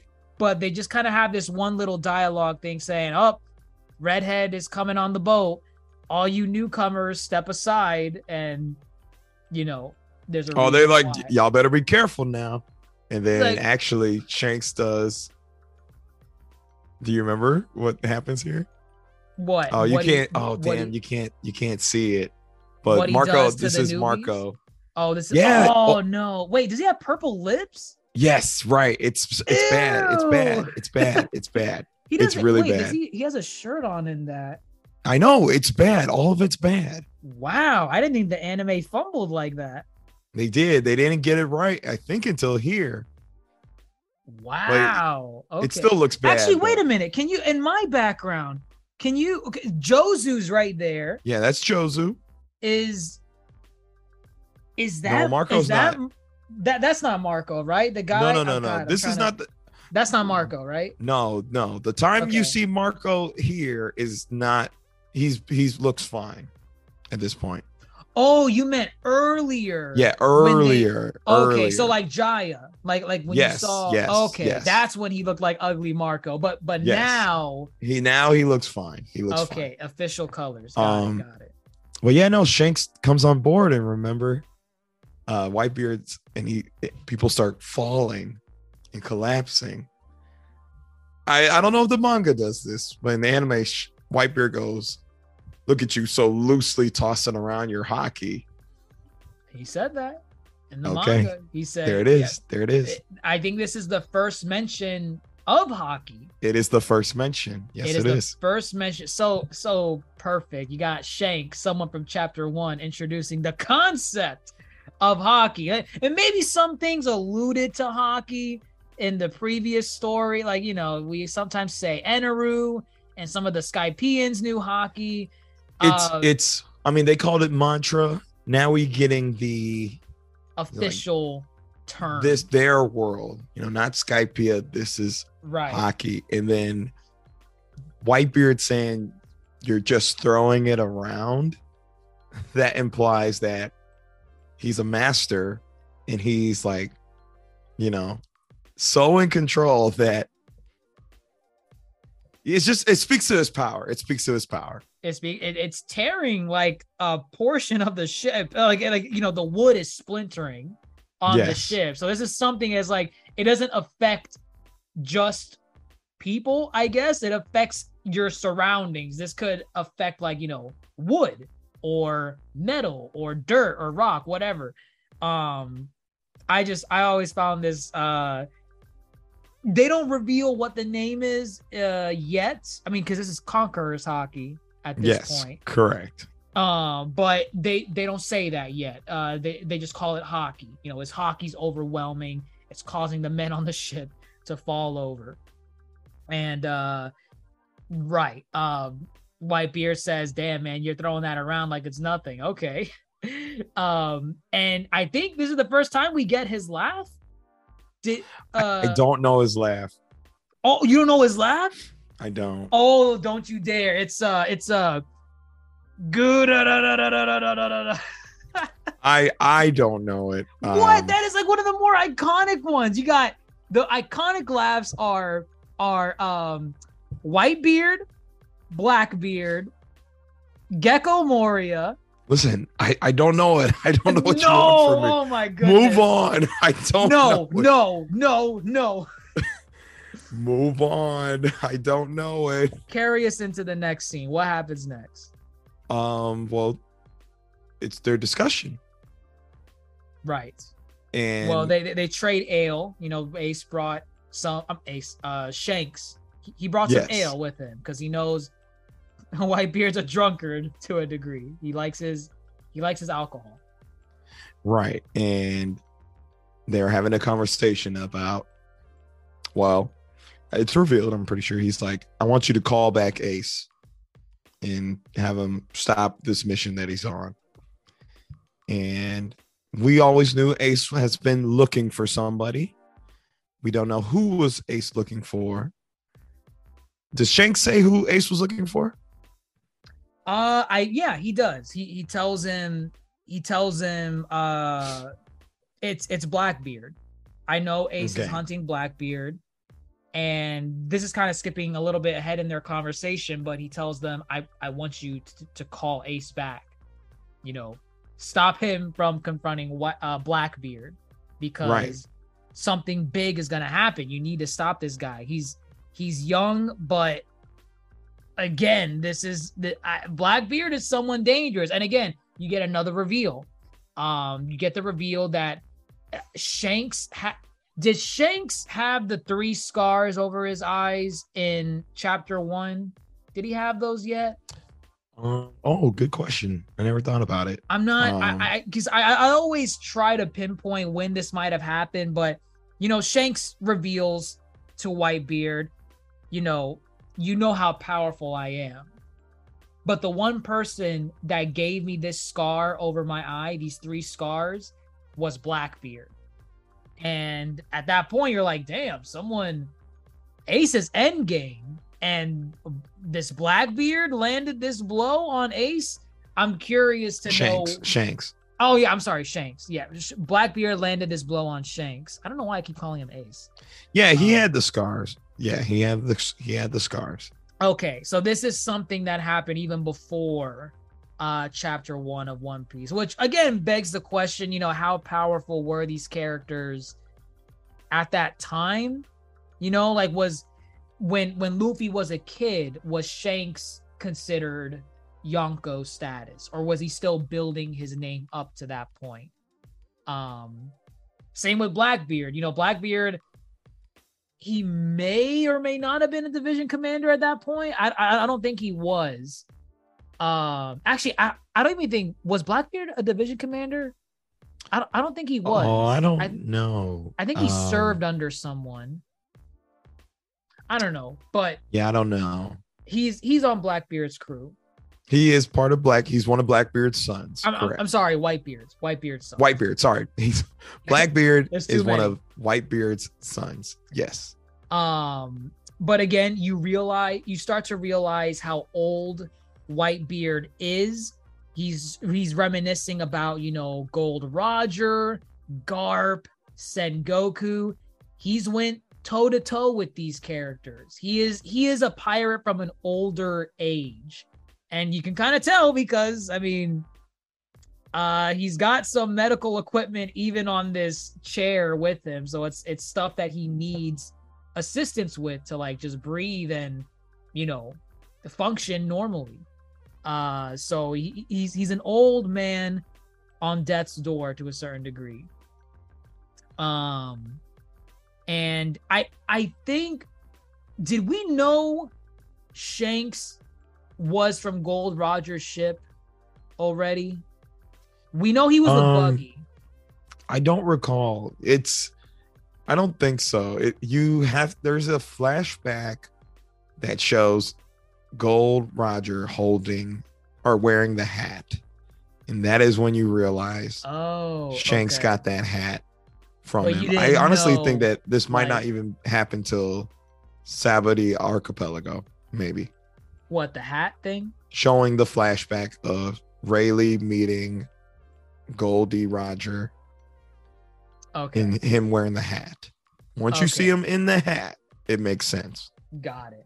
I, I know at least at this point, um, you know, it's it's confirmed. Shanks was on Gold Goldie Rogers' ship, and then you also get the reveal that well, if if he was on Goldie Rogers' ship, then that means Buggy was also on Goldie Rogers' ship, and they do show that in a flashback because you know, um, Whitebeard saying, "Yeah, whenever I." Whenever I fought you guys, you, I, I I remember your faces. You know, there was a guy with a red nose on there too. Whatever happened to him? He got killed. Uh, and The disrespect for Buggy the funny. Clown. uh but he basically says um you know on the day that our captain was executed we parted ways at Loguetown and we've never met since i find that very interesting because i don't know like i never thought of it but shanks and buggy have not seen each other for 22 years in the story Yeah. that's insane. I I don't know. I like I, I you know they have that relationship where you know Buggy hates him, but Shanks cares for him still.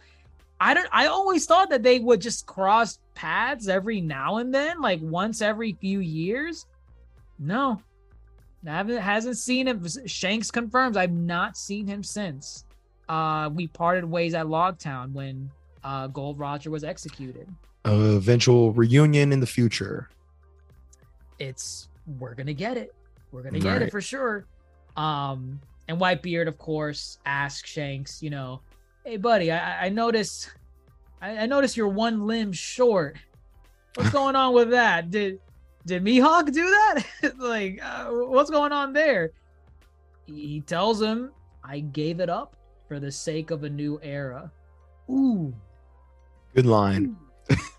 Good line. it's it's beautiful it's beautiful but he tells he tell and that's that's where we get the blackbeard conversation he tells him you know this arm doesn't hurt it does not give me any pain um but let me tell you i fought countless battles and received countless scars but the only one that aches right now is this one and he points to his eye that that blackbeard left with with scars um, I wonder if that if that's like a metaphorical thing or a literal thing. Does it? I mean, it's probably it's probably metaphorical more so, but it's probably you know that's a pretty big wound right there. That speaks to Blackbeard's, I guess, violence and just he's a formidable foe, and he's really trying to say, Blackbeard did this to me. Get Ace off of the hunt. Uh, and again, I, I want to know how powerful was Shanks at that time because from Blackbeard's perspective, if Shanks was just your run of the mill captain, which I doubt he was, Blackbeard's like, I mean, my man, it's it's Ace. I mean, Ace can handle his own. I'm just saying, he has the flame flamed fruit. I imagine he can handle this Blackbeard, but Ace, I'm, I'm sorry, Shanks is very certain to remind uh Whitebeard that uh he's saying, no, no, no, listen, Whitebeard, this is not just something that happened. Blackbeard just did not all of a sudden leave your crew because he just felt like killing, you know, hit one of his crewmates and he wanted to eat a devil fruit. This man laid low. He joined the Whitebeard Pirates for a goal. He joined it, laid low, did his part on the crew, and once an opportunity sprung, the opportunity that he needed and wanted, that's when he made his move. And now he has what he wants. And you sent Ace after him. I'm warning you, my man. Stop your boy from going after him. And it's a warning, right? It's a fair warning because we we know what this alludes to. We know where it goes. We know what's at the end of this bread trail. Um I mean, we get it at the end of this arc. we do. We do. Um and Whitebeard is just not having it. He's and he kind of just reiterates his his moral compass. He's basically saying, you know, the the one rule I have on my crew is that you do not kill your shipmate because we are like brothers. You are like my sons, and it's it, it's law. It's law on my ship. So don't come in here telling me that I'm that I have to tell Ace to come back because it ain't happening. Even if I did want to tell Ace to come back, Ace is not coming back until he until he gets Whitebeard. I'm sorry, until he gets Blackbeard. He's not coming back. Right. It's interesting because you get pieces of Whitebeard and how he runs his pirate crew. Everybody is his sons. There's a strict code. Ace has to see this through because it was um because he was a division commander at the time. Uh Blackbeard is under Ace's division, which is the second division. Right. And right. And so Oh, so so his division commander was Ace. Was Ace, and that's yes. why he fe- that's why Ace felt it was his responsibility to go after Blackbeard because it happened under his watch.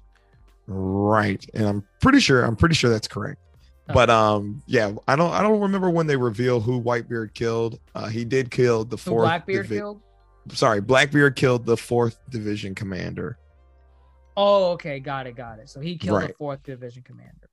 Right, Okay. and we'll get into why. But um, yes, there's a strict code that Whitebeard lives by, and it's very prominent here. It's very cool too, because I mean, uh, now that I think about it, at this point, we don't really see how a pirate crew operates outside of the ones that go straight up against Luffy and crew. Right.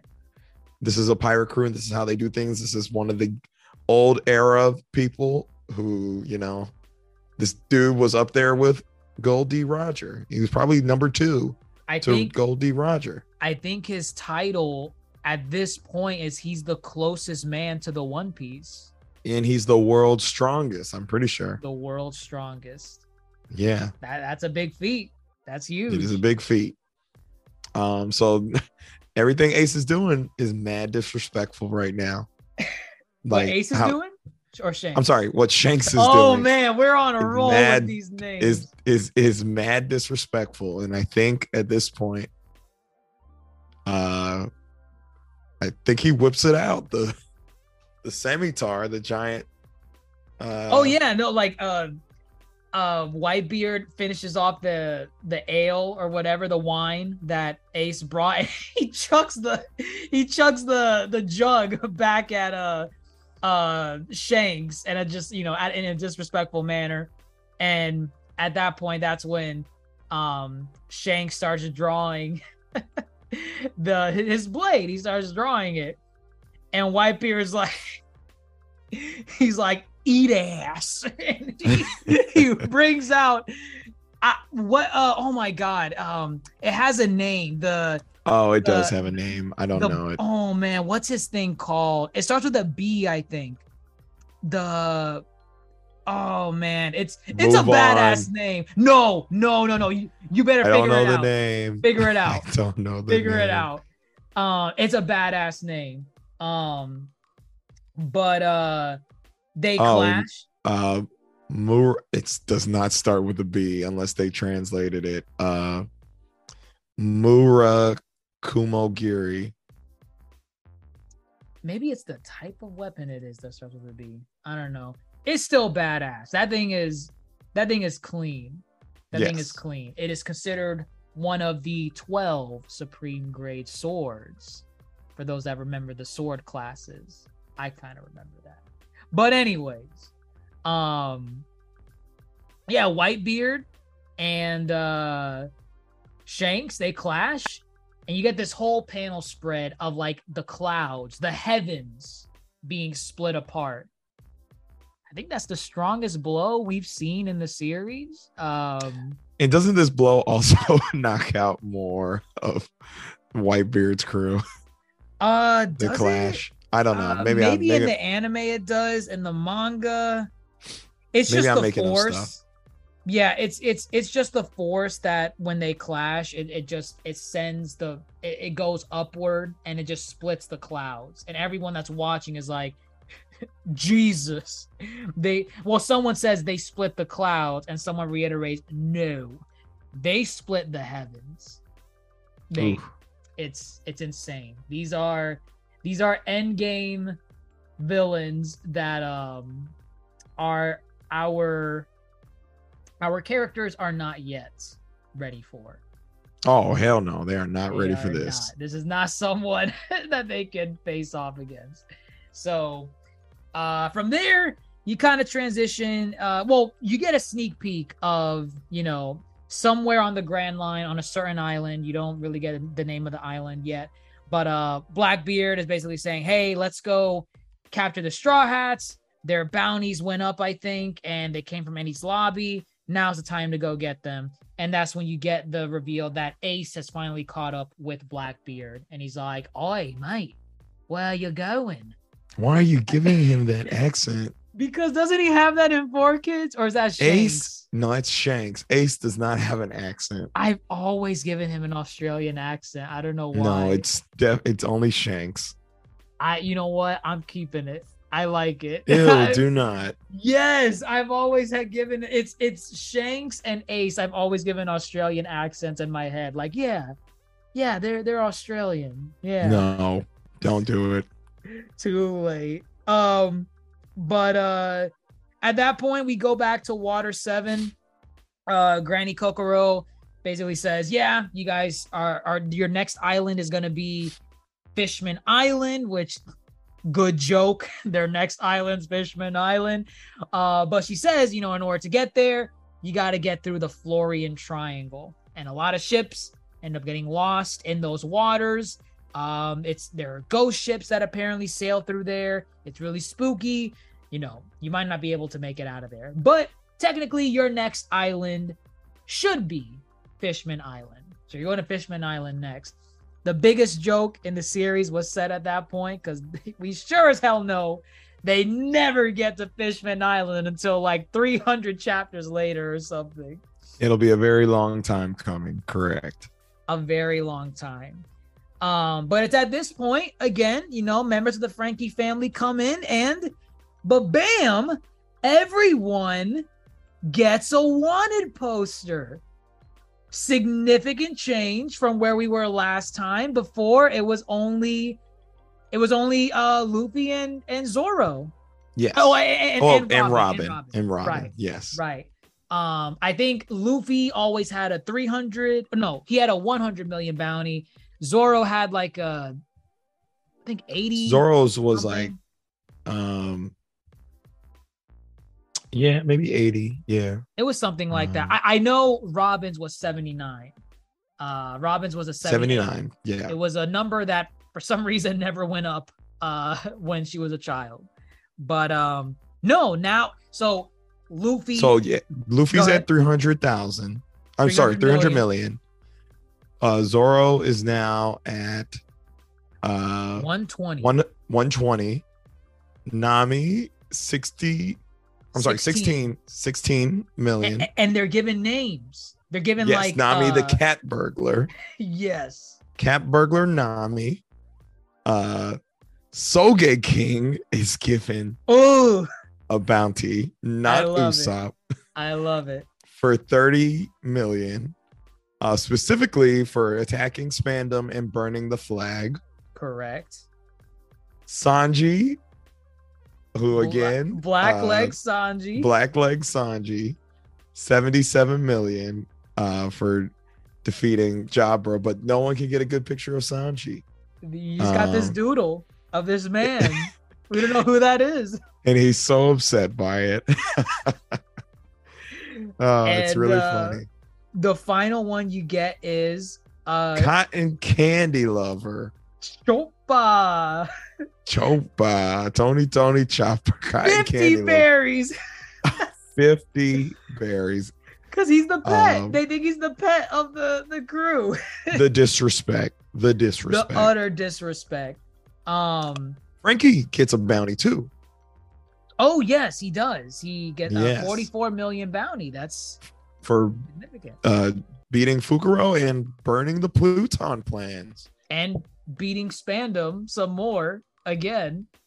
Uh, and, and probably some of the stuff that resurfaced from his past life. So they thought he was dead since then. True, true. So it's So- probably a, culmination of all that stuff. They're like, hey, you know, put a bounty on this man. He needs to be stopped. Right. Um, Robin's only goes up by one million. I don't know why. It's He's at weird. 80. Yeah. Ooh. Um, but uh, it's all funny because you know, you know, Luffy and Zoro. They're like, ah, yeah, that's what's up. That's right. Uh, we, we got the the rank up. Nami's petrified because she has a bounty now. Now people are gonna be coming directly for her. You have uh Chopper just being devastated that he's only 50 He worked so hard just for so no recognition. pennies, pennies. he worked so hard. I mean, and then Sanji's just like his face is just priceless. Let me see. Can you see Sanji here? Yes, yes. that? right, right there, right there. Oh no, right there. I don't know. You Yeah, see yeah. him. He's devastated. Sanji's de- Who is this?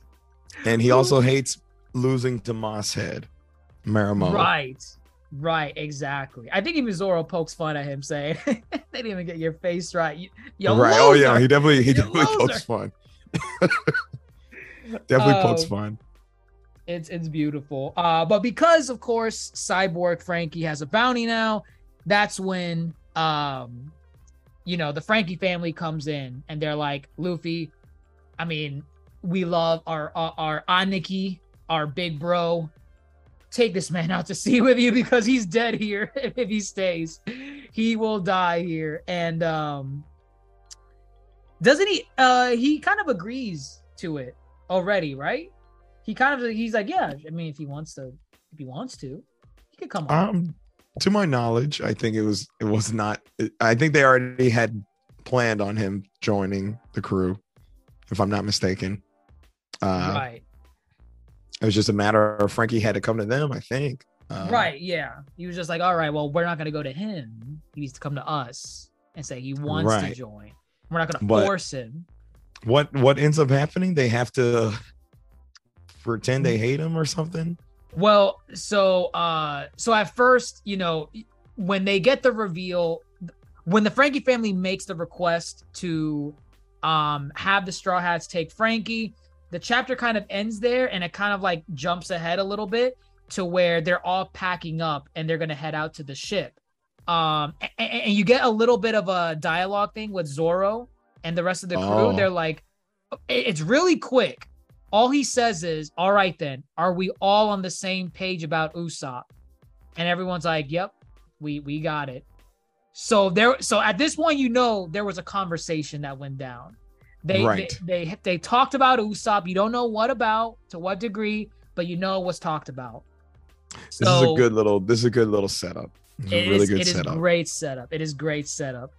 Um oh, and this is a minor thing. Uh earlier before this, um Sanji, I think, is like on his way when he's like coming back to like make the food. He uh he walks by Usopp on like, you know, the shoreline, and Usopp's like practicing his lines of uh, you know, how he's gonna come back into the crew. He's gonna be like, Luffy, you want me back? Geez, how pathetic, guys.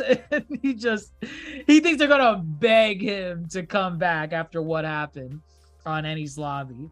Um, so you know, that's what leads to the conversation that they have in the cabin with Zoro and everything. So Sanji saw what Usopp was doing. He was practicing on his on his lonesome, how he was gonna come back to the crew, and Sanji tells the crew what what Usopp was doing. So we'll we'll talk about that conversation later, what they have. But um yeah, at this point, uh Franky family goes out to get Franky. The Straw Hats go out to um the uh the the ship making yard well not the ship making yard but like the the the, the junkyard the junkyard where franky and his family dismantled ships because there awaits their new ship the thousand sunny. The thousand sunny. what did you think Um, about the ship? Did you like it at first glance? Were you here for it or were you like oh man going Merry sad face Um, no, no, I liked the Thousand Sunny because um it's a, it's a it it served in even in in the appearance, it looks as a spiritual successor to the Going Merry. You know, the Going Merry was the goat masthead. Here we have the lion, and it's like which they think is a flower at first. they do, they do. um, but it's like, um, you know, the Going Merry was never necessarily looked at as a real pirate ship, but the masthead being the goat really, you know, I feel signified that this is the Straw Hats. They're fun, they're carefree, they're just here for adventure. And I think the Merry captured that on its initial appearance, and I was fine with it. Uh, the name probably took a while to get more used to. Thousand Uh, Sunny. Yes. Just because it was like the going Merry, the thousand sunny. I was like, okay, whatever.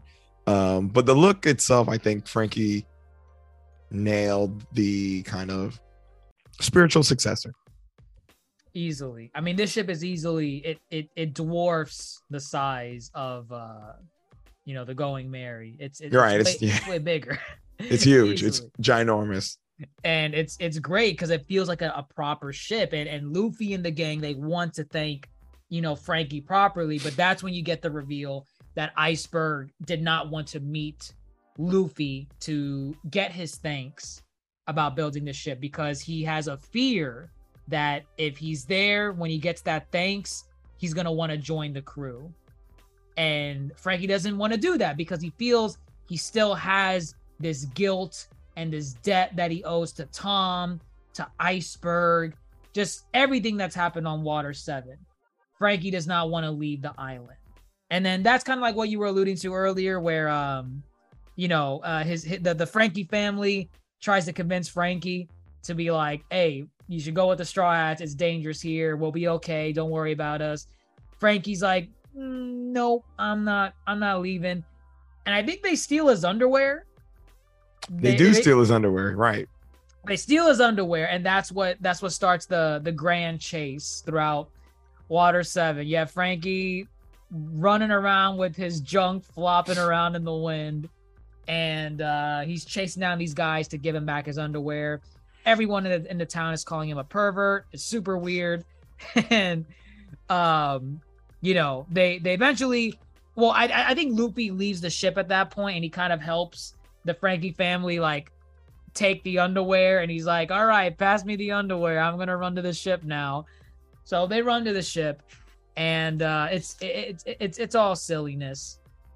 Luffy gets on the ship and he makes that proposal to franky saying if you want your underwear back come onto the ship join my crew and uh this scene was always weird and just bothered me it, It's weird it, uh, do, do you know what i'm talking about do you know what i'm gonna get with to Robin. Yes, go ahead. Go ahead. Yes, I mean, What? he's I on the- never understood. This was unnecessary. I don't. I mean, yes, she uses her Hana Hana fruit and grabs his nuts and starts squeezing them.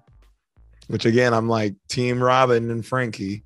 Uh, oh, oh, you, you ship you ship them. I do ship them. I do. They this got is like part a- of it.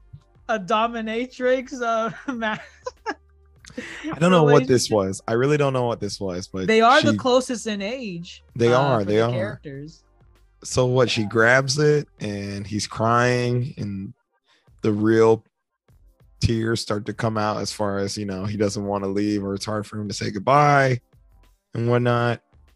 Uh, and then um, it's revealed that she only grabbed it like for a second, and so he, he was actually really crying because he's saying goodbye to the family, to Iceberg, to Galley-La, and Right. honestly, you know, uh, I think he's like kind of overjoyed because he's kind of living out the dream that Tom kind of set him on the path for.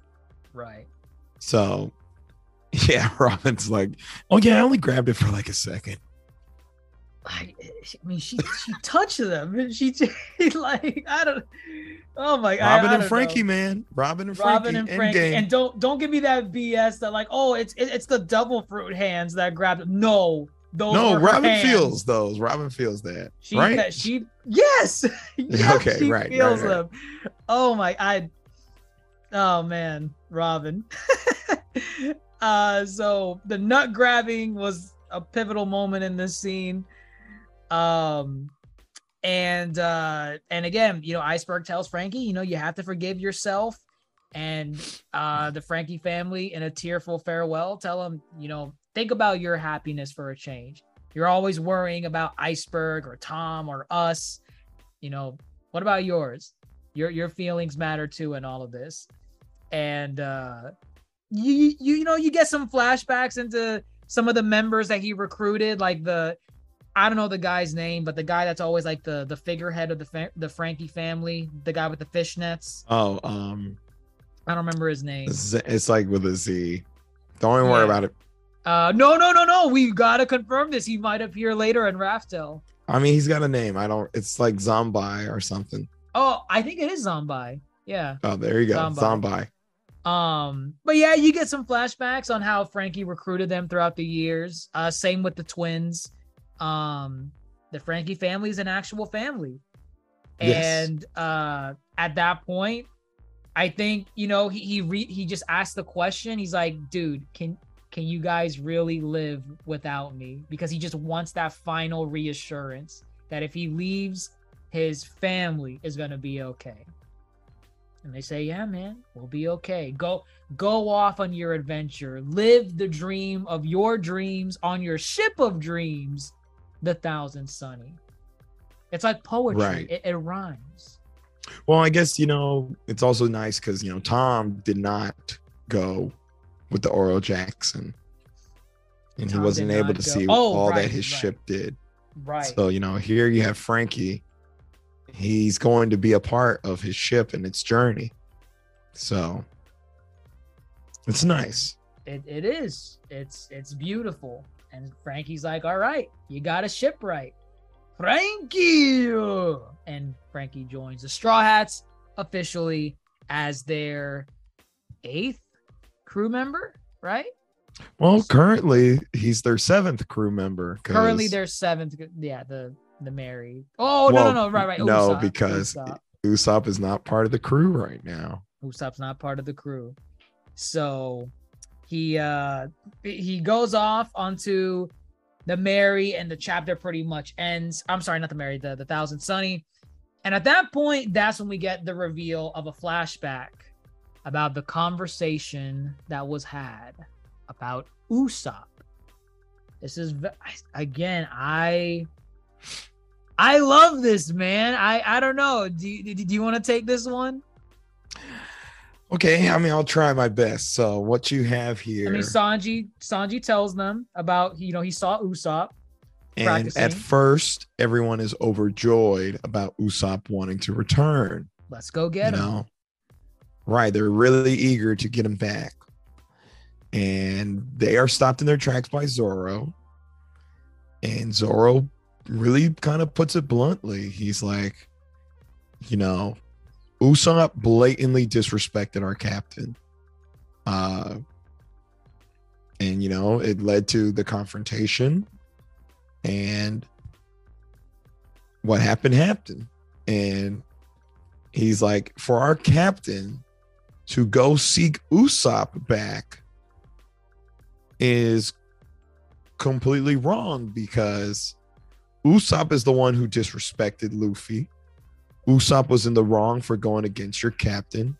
So if Luffy goes and wants and offers him a spot back, what that's basically making a mockery of everything they're doing.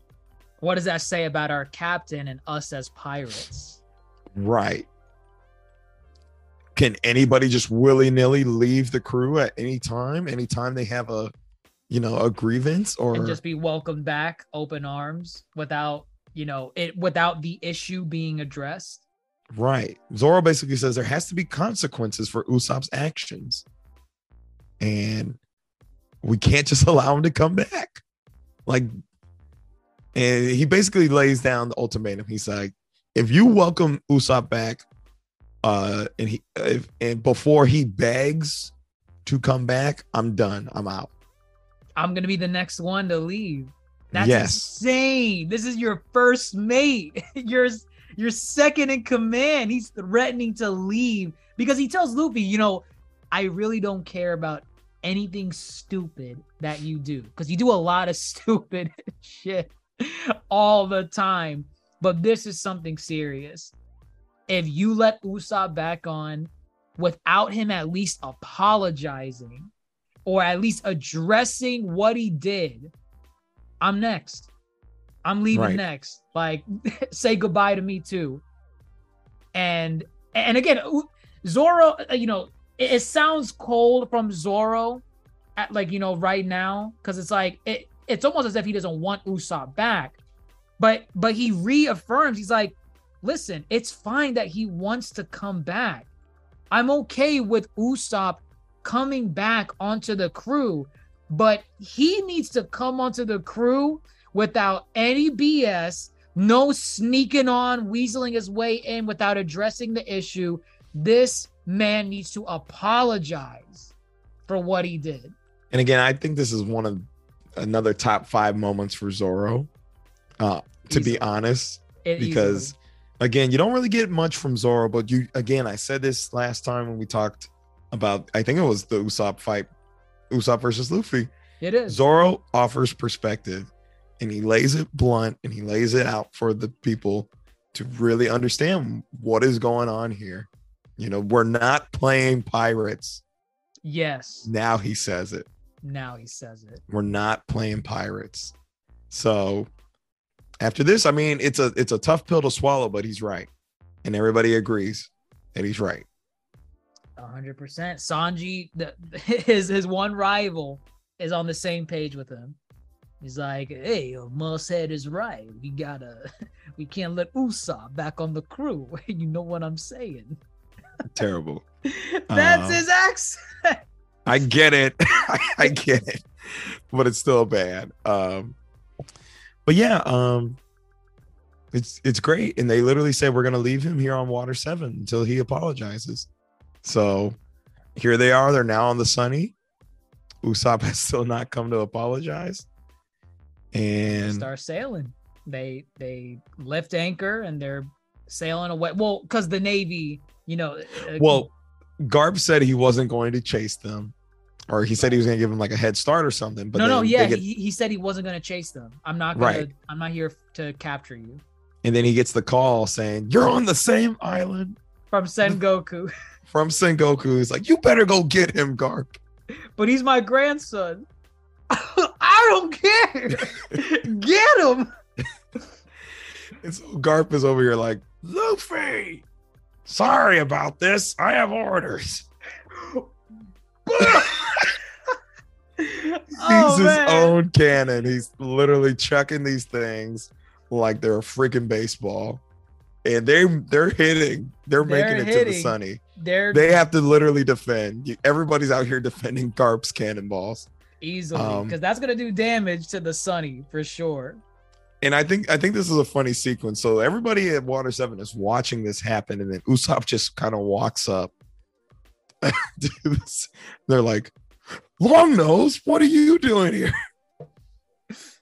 They know. They know. then, yeah, they know. I mean, although they're like, you know, well, they left, man, and we thought you were on board. Um, and so then uh Usopp tries to like he runs down there, and this is where we get, you know, uh, hey guys, you, you forgot about me, and he's like, ah, very funny. I get it, the joke. Rejoice, your captain's back. I have returned. And meanwhile, Chopper, I think, sees him like, look, there's Usopp. And they can hear Usopp. They are Yes. ignoring Usopp. Yes. Chopper's telling them, look, Usopp's here. And Z- Luffy's like, I don't hear anything. Neither Right. does Zoro. I don't, I don't hear anything. I, I, I think it's important that those two characters said it, uh, because everyone else is not just gonna be that mean to Usopp. I mean, not not not, nec- not necessarily mean, but you know, stern in that way. Luffy has to do that. So does Zoro. Zoro has to do that as well. I feel like if he went up, I mean, maybe the anime does it, uh, but they only show Luffy and Zoro saying, I, I don't hear anything. I'm I mean, uh, curious as to what would have happened if you went up to like maybe Nami saying, Nami, look, Usopp, if she would have said, I don't hear anything. That I- I that's don't know. essentially that's essentially what happened. Um kind Oh, I of mean, everybody else is kind of waiting in suspense because they really want Usopp to apologize, you Right. know?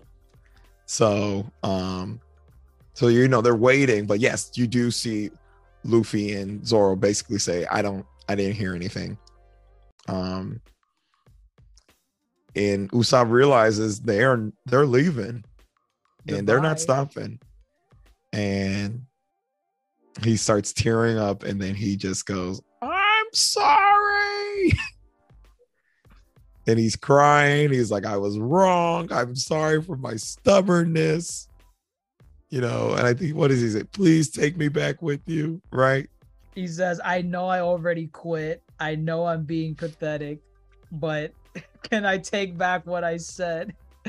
Let me take it back. I want to be with you guys one more time. I want to go on more adventures.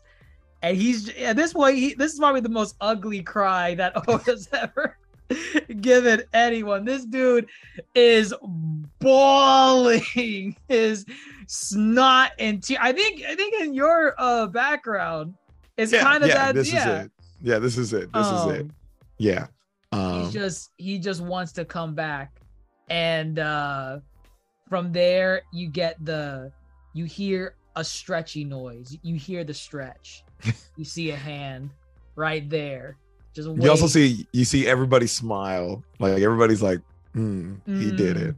this is this is what we needed. This is all And we then- needed. the stretch, like he said, and Luffy is also ugly crying. You idiot! Hurry up and grab on! Oh man, you can't tell me this is not the best arc in all of One Piece. It is. It is. oh my goodness, this was fantastic.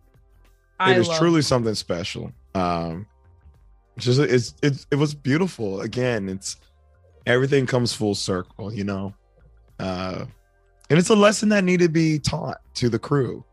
You know, right. We're in like, this what- together. Well, Water. Seven was just yeah, kind of we're all in this together, but also remember, piracy does have some rules we need to abide by if we're going to be a proper crew, which we are becoming. We are now like a big threat to the government right now. We're not playing anymore. We Right. need to, you know, Luffy is our captain. We have to follow his lead. You may disagree and you can speak your disagreement, but you cannot keep letting that be the reason why you leave and come back to the crew. You know, swallow up your disagreement and keep it moving.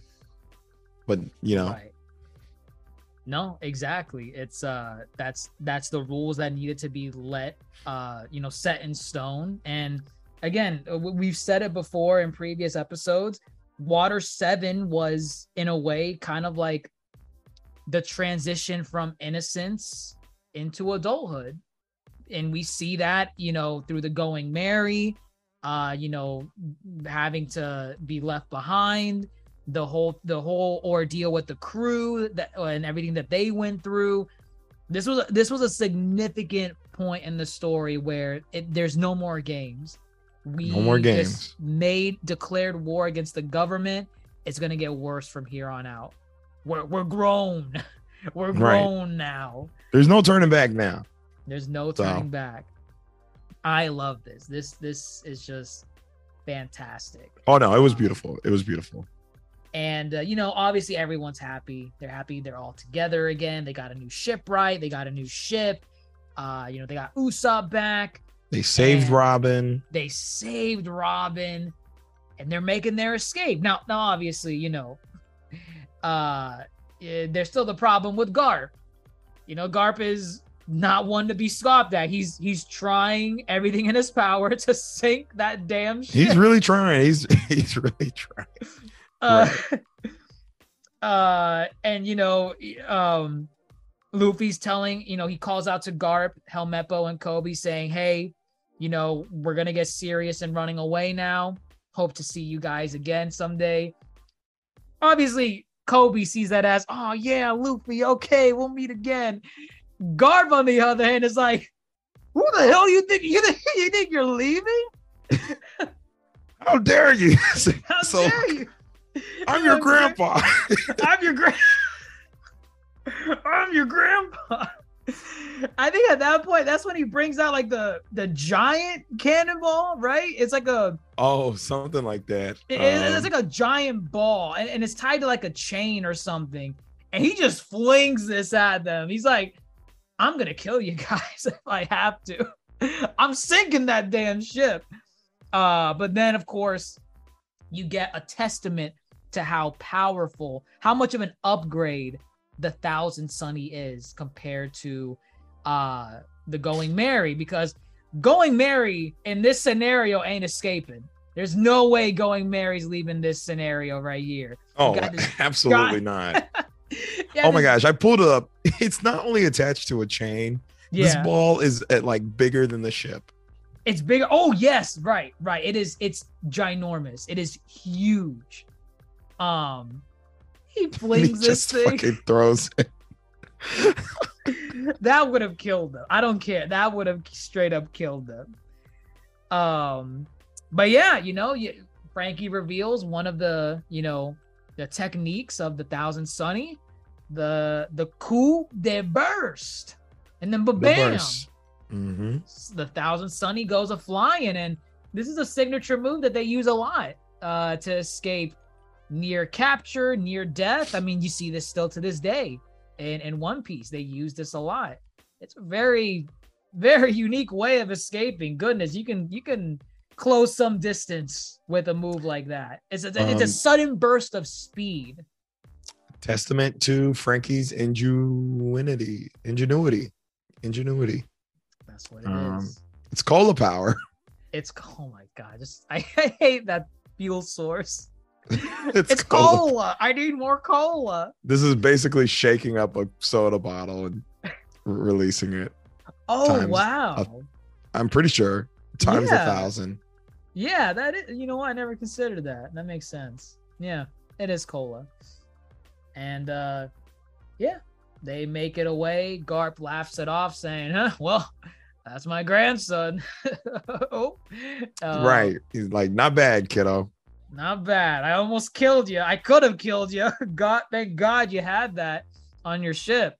But um, yeah. Uh, at that point, Galley-La continues their work. They got a lot of work to do in rebuilding Water Seven again, and um, yeah, that closes out Water Seven. Uh, the the camera kind of pans away at that point. You get some, you know, uh, quick, you know, check-ins with some characters. Like you check in with Smoker and Tashigi. Um, basically just you know recognizing that hey, the Straw Hats are ranking up. They attacked Enies Lobby.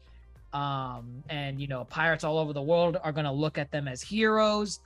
Um, and you get this line from Smoker where it's like, yeah, this age like milk. Uh, he says, um, I will put my pride on the line and follow them to the new world and crush them. I mean, he does, just not as prominent, I guess, as he's making it sound like right now. Crushes them in the new world? No, but like I'm talking about following. He doesn't really follow them. He only Oh, catches I up with them once. Yeah, he, he catches up with them once, kind of gets forgotten about. he doesn't crush them. He doesn't do it. Yeah, no, no, he doesn't. He, d- Smoker's purpose as like a rival, uh, like a Navy Marine li- rival to Luffy, is now all but abandoned.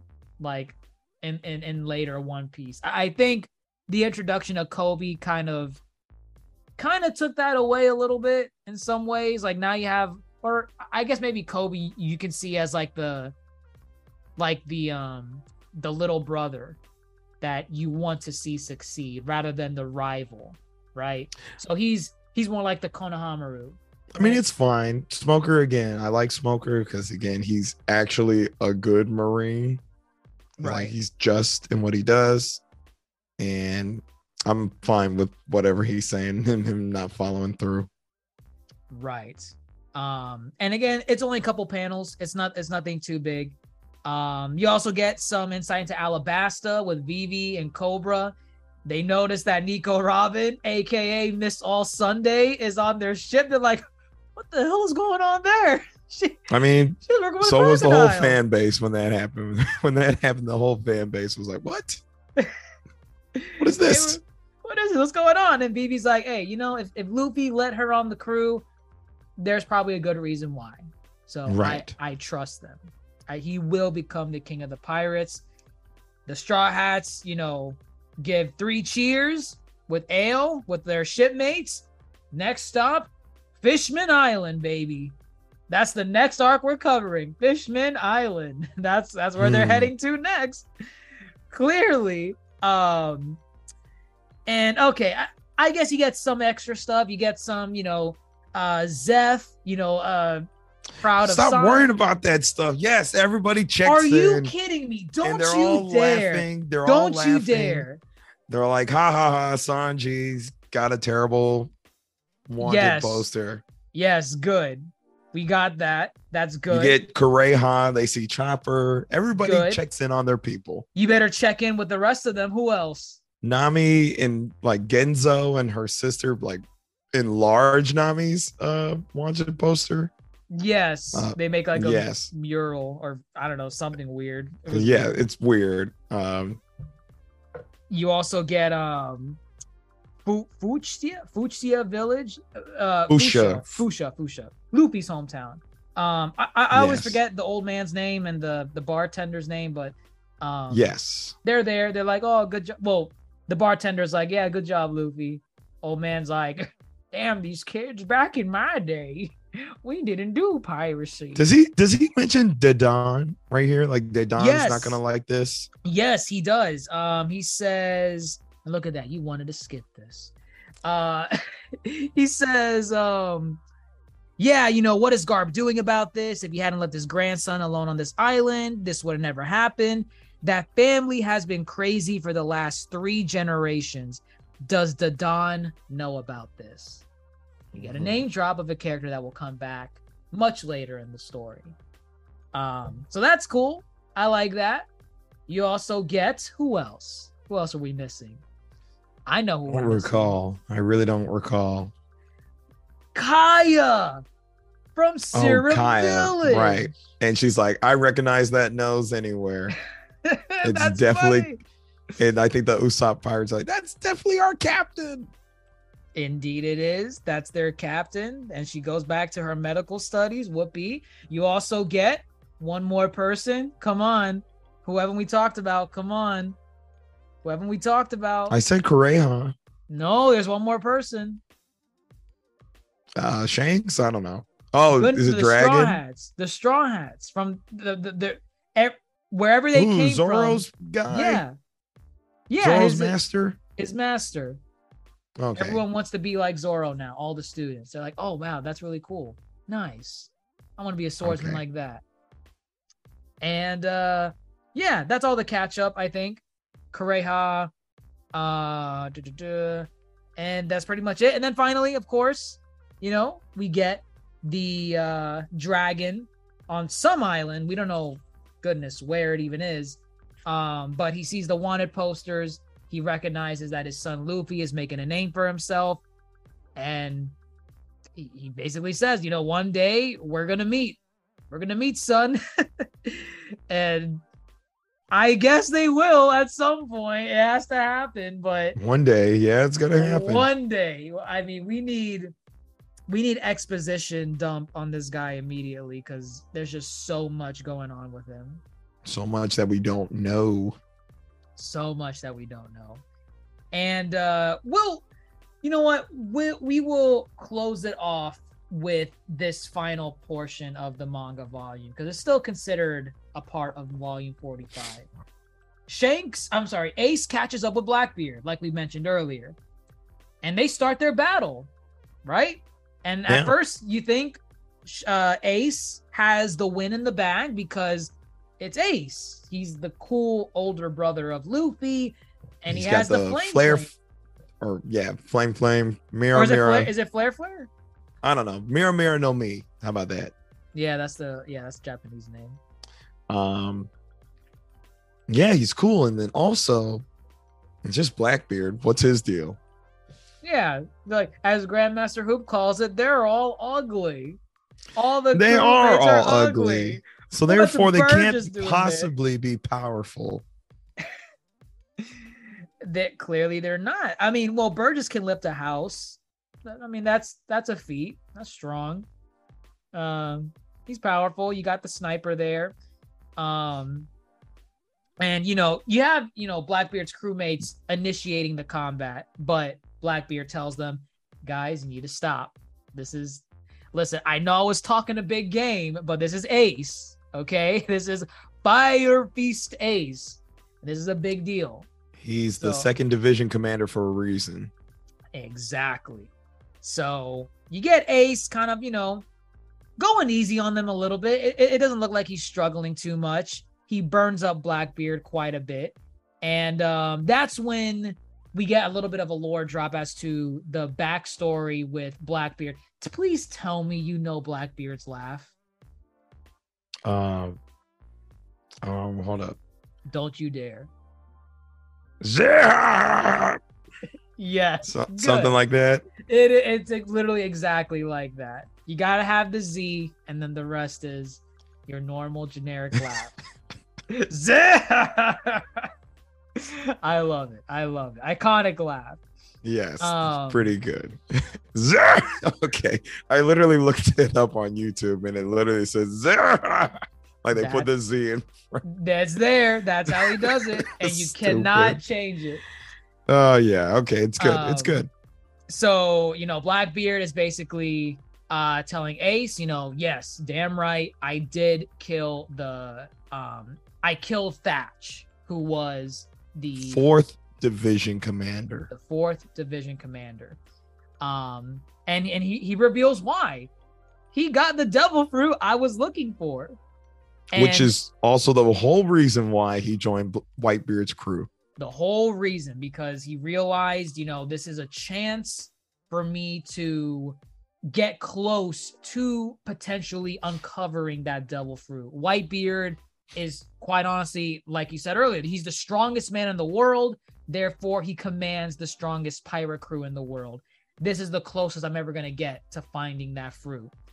And uh, like he said, according to the rules, the one who finds the devil fruit is the one that's able to eat it. And Whitebeard says, you know, I, I memorized all the shapes of devil fruits in the identification manual. As soon as I saw Thatch with that devil fruit, his fate was sealed, baby. I was killing him. I was killing him. like that fruit was mine. And that was the whole reason he was on Whitebeard's crew. And at that point, he ate it, left, and he says, "Listen, Ace, I'm I'm the strongest in the world. This is and this is a rarity even among Logia types. You may be made of fire, Ace, but I am made of darkness." Ooh. Ooh. You didn't lose it. What's wrong with you, man? What is wrong with you? It was a weird time where I did not watch this sequentially, and I was informed of this fight well before I was like back into watching One Piece sequentially. So I had looked up the fight before. Wow. So I was- Right. It was like an AM. It was the era of AMVs. so- Oh, okay. Yeah, the AMVs would show clips of scenes you've never seen before. and completely out of context. So Right. I right. definitely saw That's this and had no idea where it fit in the One Piece timeline. And I do it, you know, they skip over the dialogue. So Right. yeah. um, It's, it's, it's, it's just the action. That Right, so- for. I I knew he had the Yami Yami no Mi. Just, you know, so it's still very cool. And I will say, um, on my, on my rewatch, I didn't realize what it cancels out devil fruits or Well, there is there is something with that. However, I think we're gonna leave that Oh, we're gonna leave it. next. We're gonna leave it because this Okay. this this right here, this battle sequence, we may be here for another 30 minutes Okay. talking about this because this is very this is very important. Sure. This this battle sequence. But I guess to to, to answer your well, mm, no, no, you know what? Cliffhanger. We'll leave it on a Cliffhanger, sure. I, sure. th- there is an answer to that, and I know the answer right now, but I, I think it'll be more exciting to pick it up off from uh you know next next week's One Piece Chronicles. And, and technically, you know, volume 45, which was this entire epilogue of Water 7, the darkness thing where you know he said he tells Ace, I am darkness, that is the last page that this volume ends on. And that's Okay. it. All right. It's fine. Stopping point right there. So we will pick up on that next week. It'll be our, I guess, part one for Thriller Bark. I don't know how we're, I, I don't know how we're splitting up Thriller Bark at this point, but uh, we'll see. We'll see when we get to We'll it. see. Um, final thoughts on Water 7 as a whole. This includes obviously Water 7, but Enies Lobby and the post, uh, you know, the the epilogue of the saga. I'm telling you right now, this is the best saga in all of One Piece. Not one of the best. It is the best because you have dynamics with the crew that to be honest i feel like they can't replicate again because at this point we're in the final saga of one piece where it currently is right now and you really cannot have a significant growth for the crew like the way you had it here. Because this was like kind of not the midway point but it, it was like in the middle of the story right? You could have it here you you should have it here. You can't have that at the end. I can't see that happening at all towards the end. Um the reveals uh the fights the stakes the way the game the name of a one piece changed forever. This volume by itself. Do you want to do a quick recap of the bombs that were dropped in this? Real quick garp relationship to luffy as his grandfather. The monkey family. the monkey family, four emperors of the sea, the new world, the return of Helmeppo and uh, Koby, confirming that you could see any character that you interact with in One Piece at any point. Doesn't matter how long it was ago or if it was the last chapter, you are you may see them again. Uh Monkey D Dragon, the Revolutionary Army, the the material of the Thousand Sunny, the uh the the the the apology from Usopp. If you type in uh, on YouTube, if you type in um One Piece Usopp, it's gonna auto correct. It's gonna auto uh fill Usopp's apology because the algorithm knows. The YouTube algorithm knows what you're looking for when it comes to Usopp and One Piece. Um, to me, this is the best. I'm like, I'm again, not knocking any future arcs that we get into. Maybe my mind might change. I don't know. But Marineford and Wano, which are generally the go-to arcs that people go to as this is the best arc in all of One Piece. Those got nothing on what was done in Water 7 in terms of thematic storytelling and the way it expanded the world and mythos of One Piece. You ain't getting that again. Maybe the ending. I don't know. Maybe the ending of One Piece might might blow my socks off and something crazy will happen. I don't know. Nothing ain't coming close to this. Nothing. You got my take. You already knew that was my take from the beginning. Go on. Tell me final thoughts on uh the epilogue or Water 7 as a whole. I mean, I feel you said it best. Uh, Oh, do you agree? I mean, yes, I I, I already said this. Ooh. Um, I think as a saga, this whole saga is excluding Foxy Pirates. This whole saga is phenomenal. Uh, Foxy Oh, Pirates oh, is oh, in the Water okay, Seven saga. Okay, I guess. yeah. Um, yeah, it's just it just it just hits on so many levels. It really does feel like a phase ending. I said it felt like an ending of a phase one of One Piece. I think when you get to the end of this saga, Your favorite MCU. I just well, I just feel it if One I, Piece I, is I think it's a never good same. comparison. I think it's a good comparison. I, yeah, I just feel it's never the same after this saga. It's not. uh and you know that that's in terms of just where the story's going um thematically where it's gone but you just have a really good saga that features the whole crew everybody gets a moment Everyone. No, no one. No one skips out. Every single one. and again i said water 7 juggled so much robin the mary usopp franky and it nails it it it does it flawlessly. Like nothing ever feels out of place. Nothing ever feels like it's slacking. It's perfectly balanced.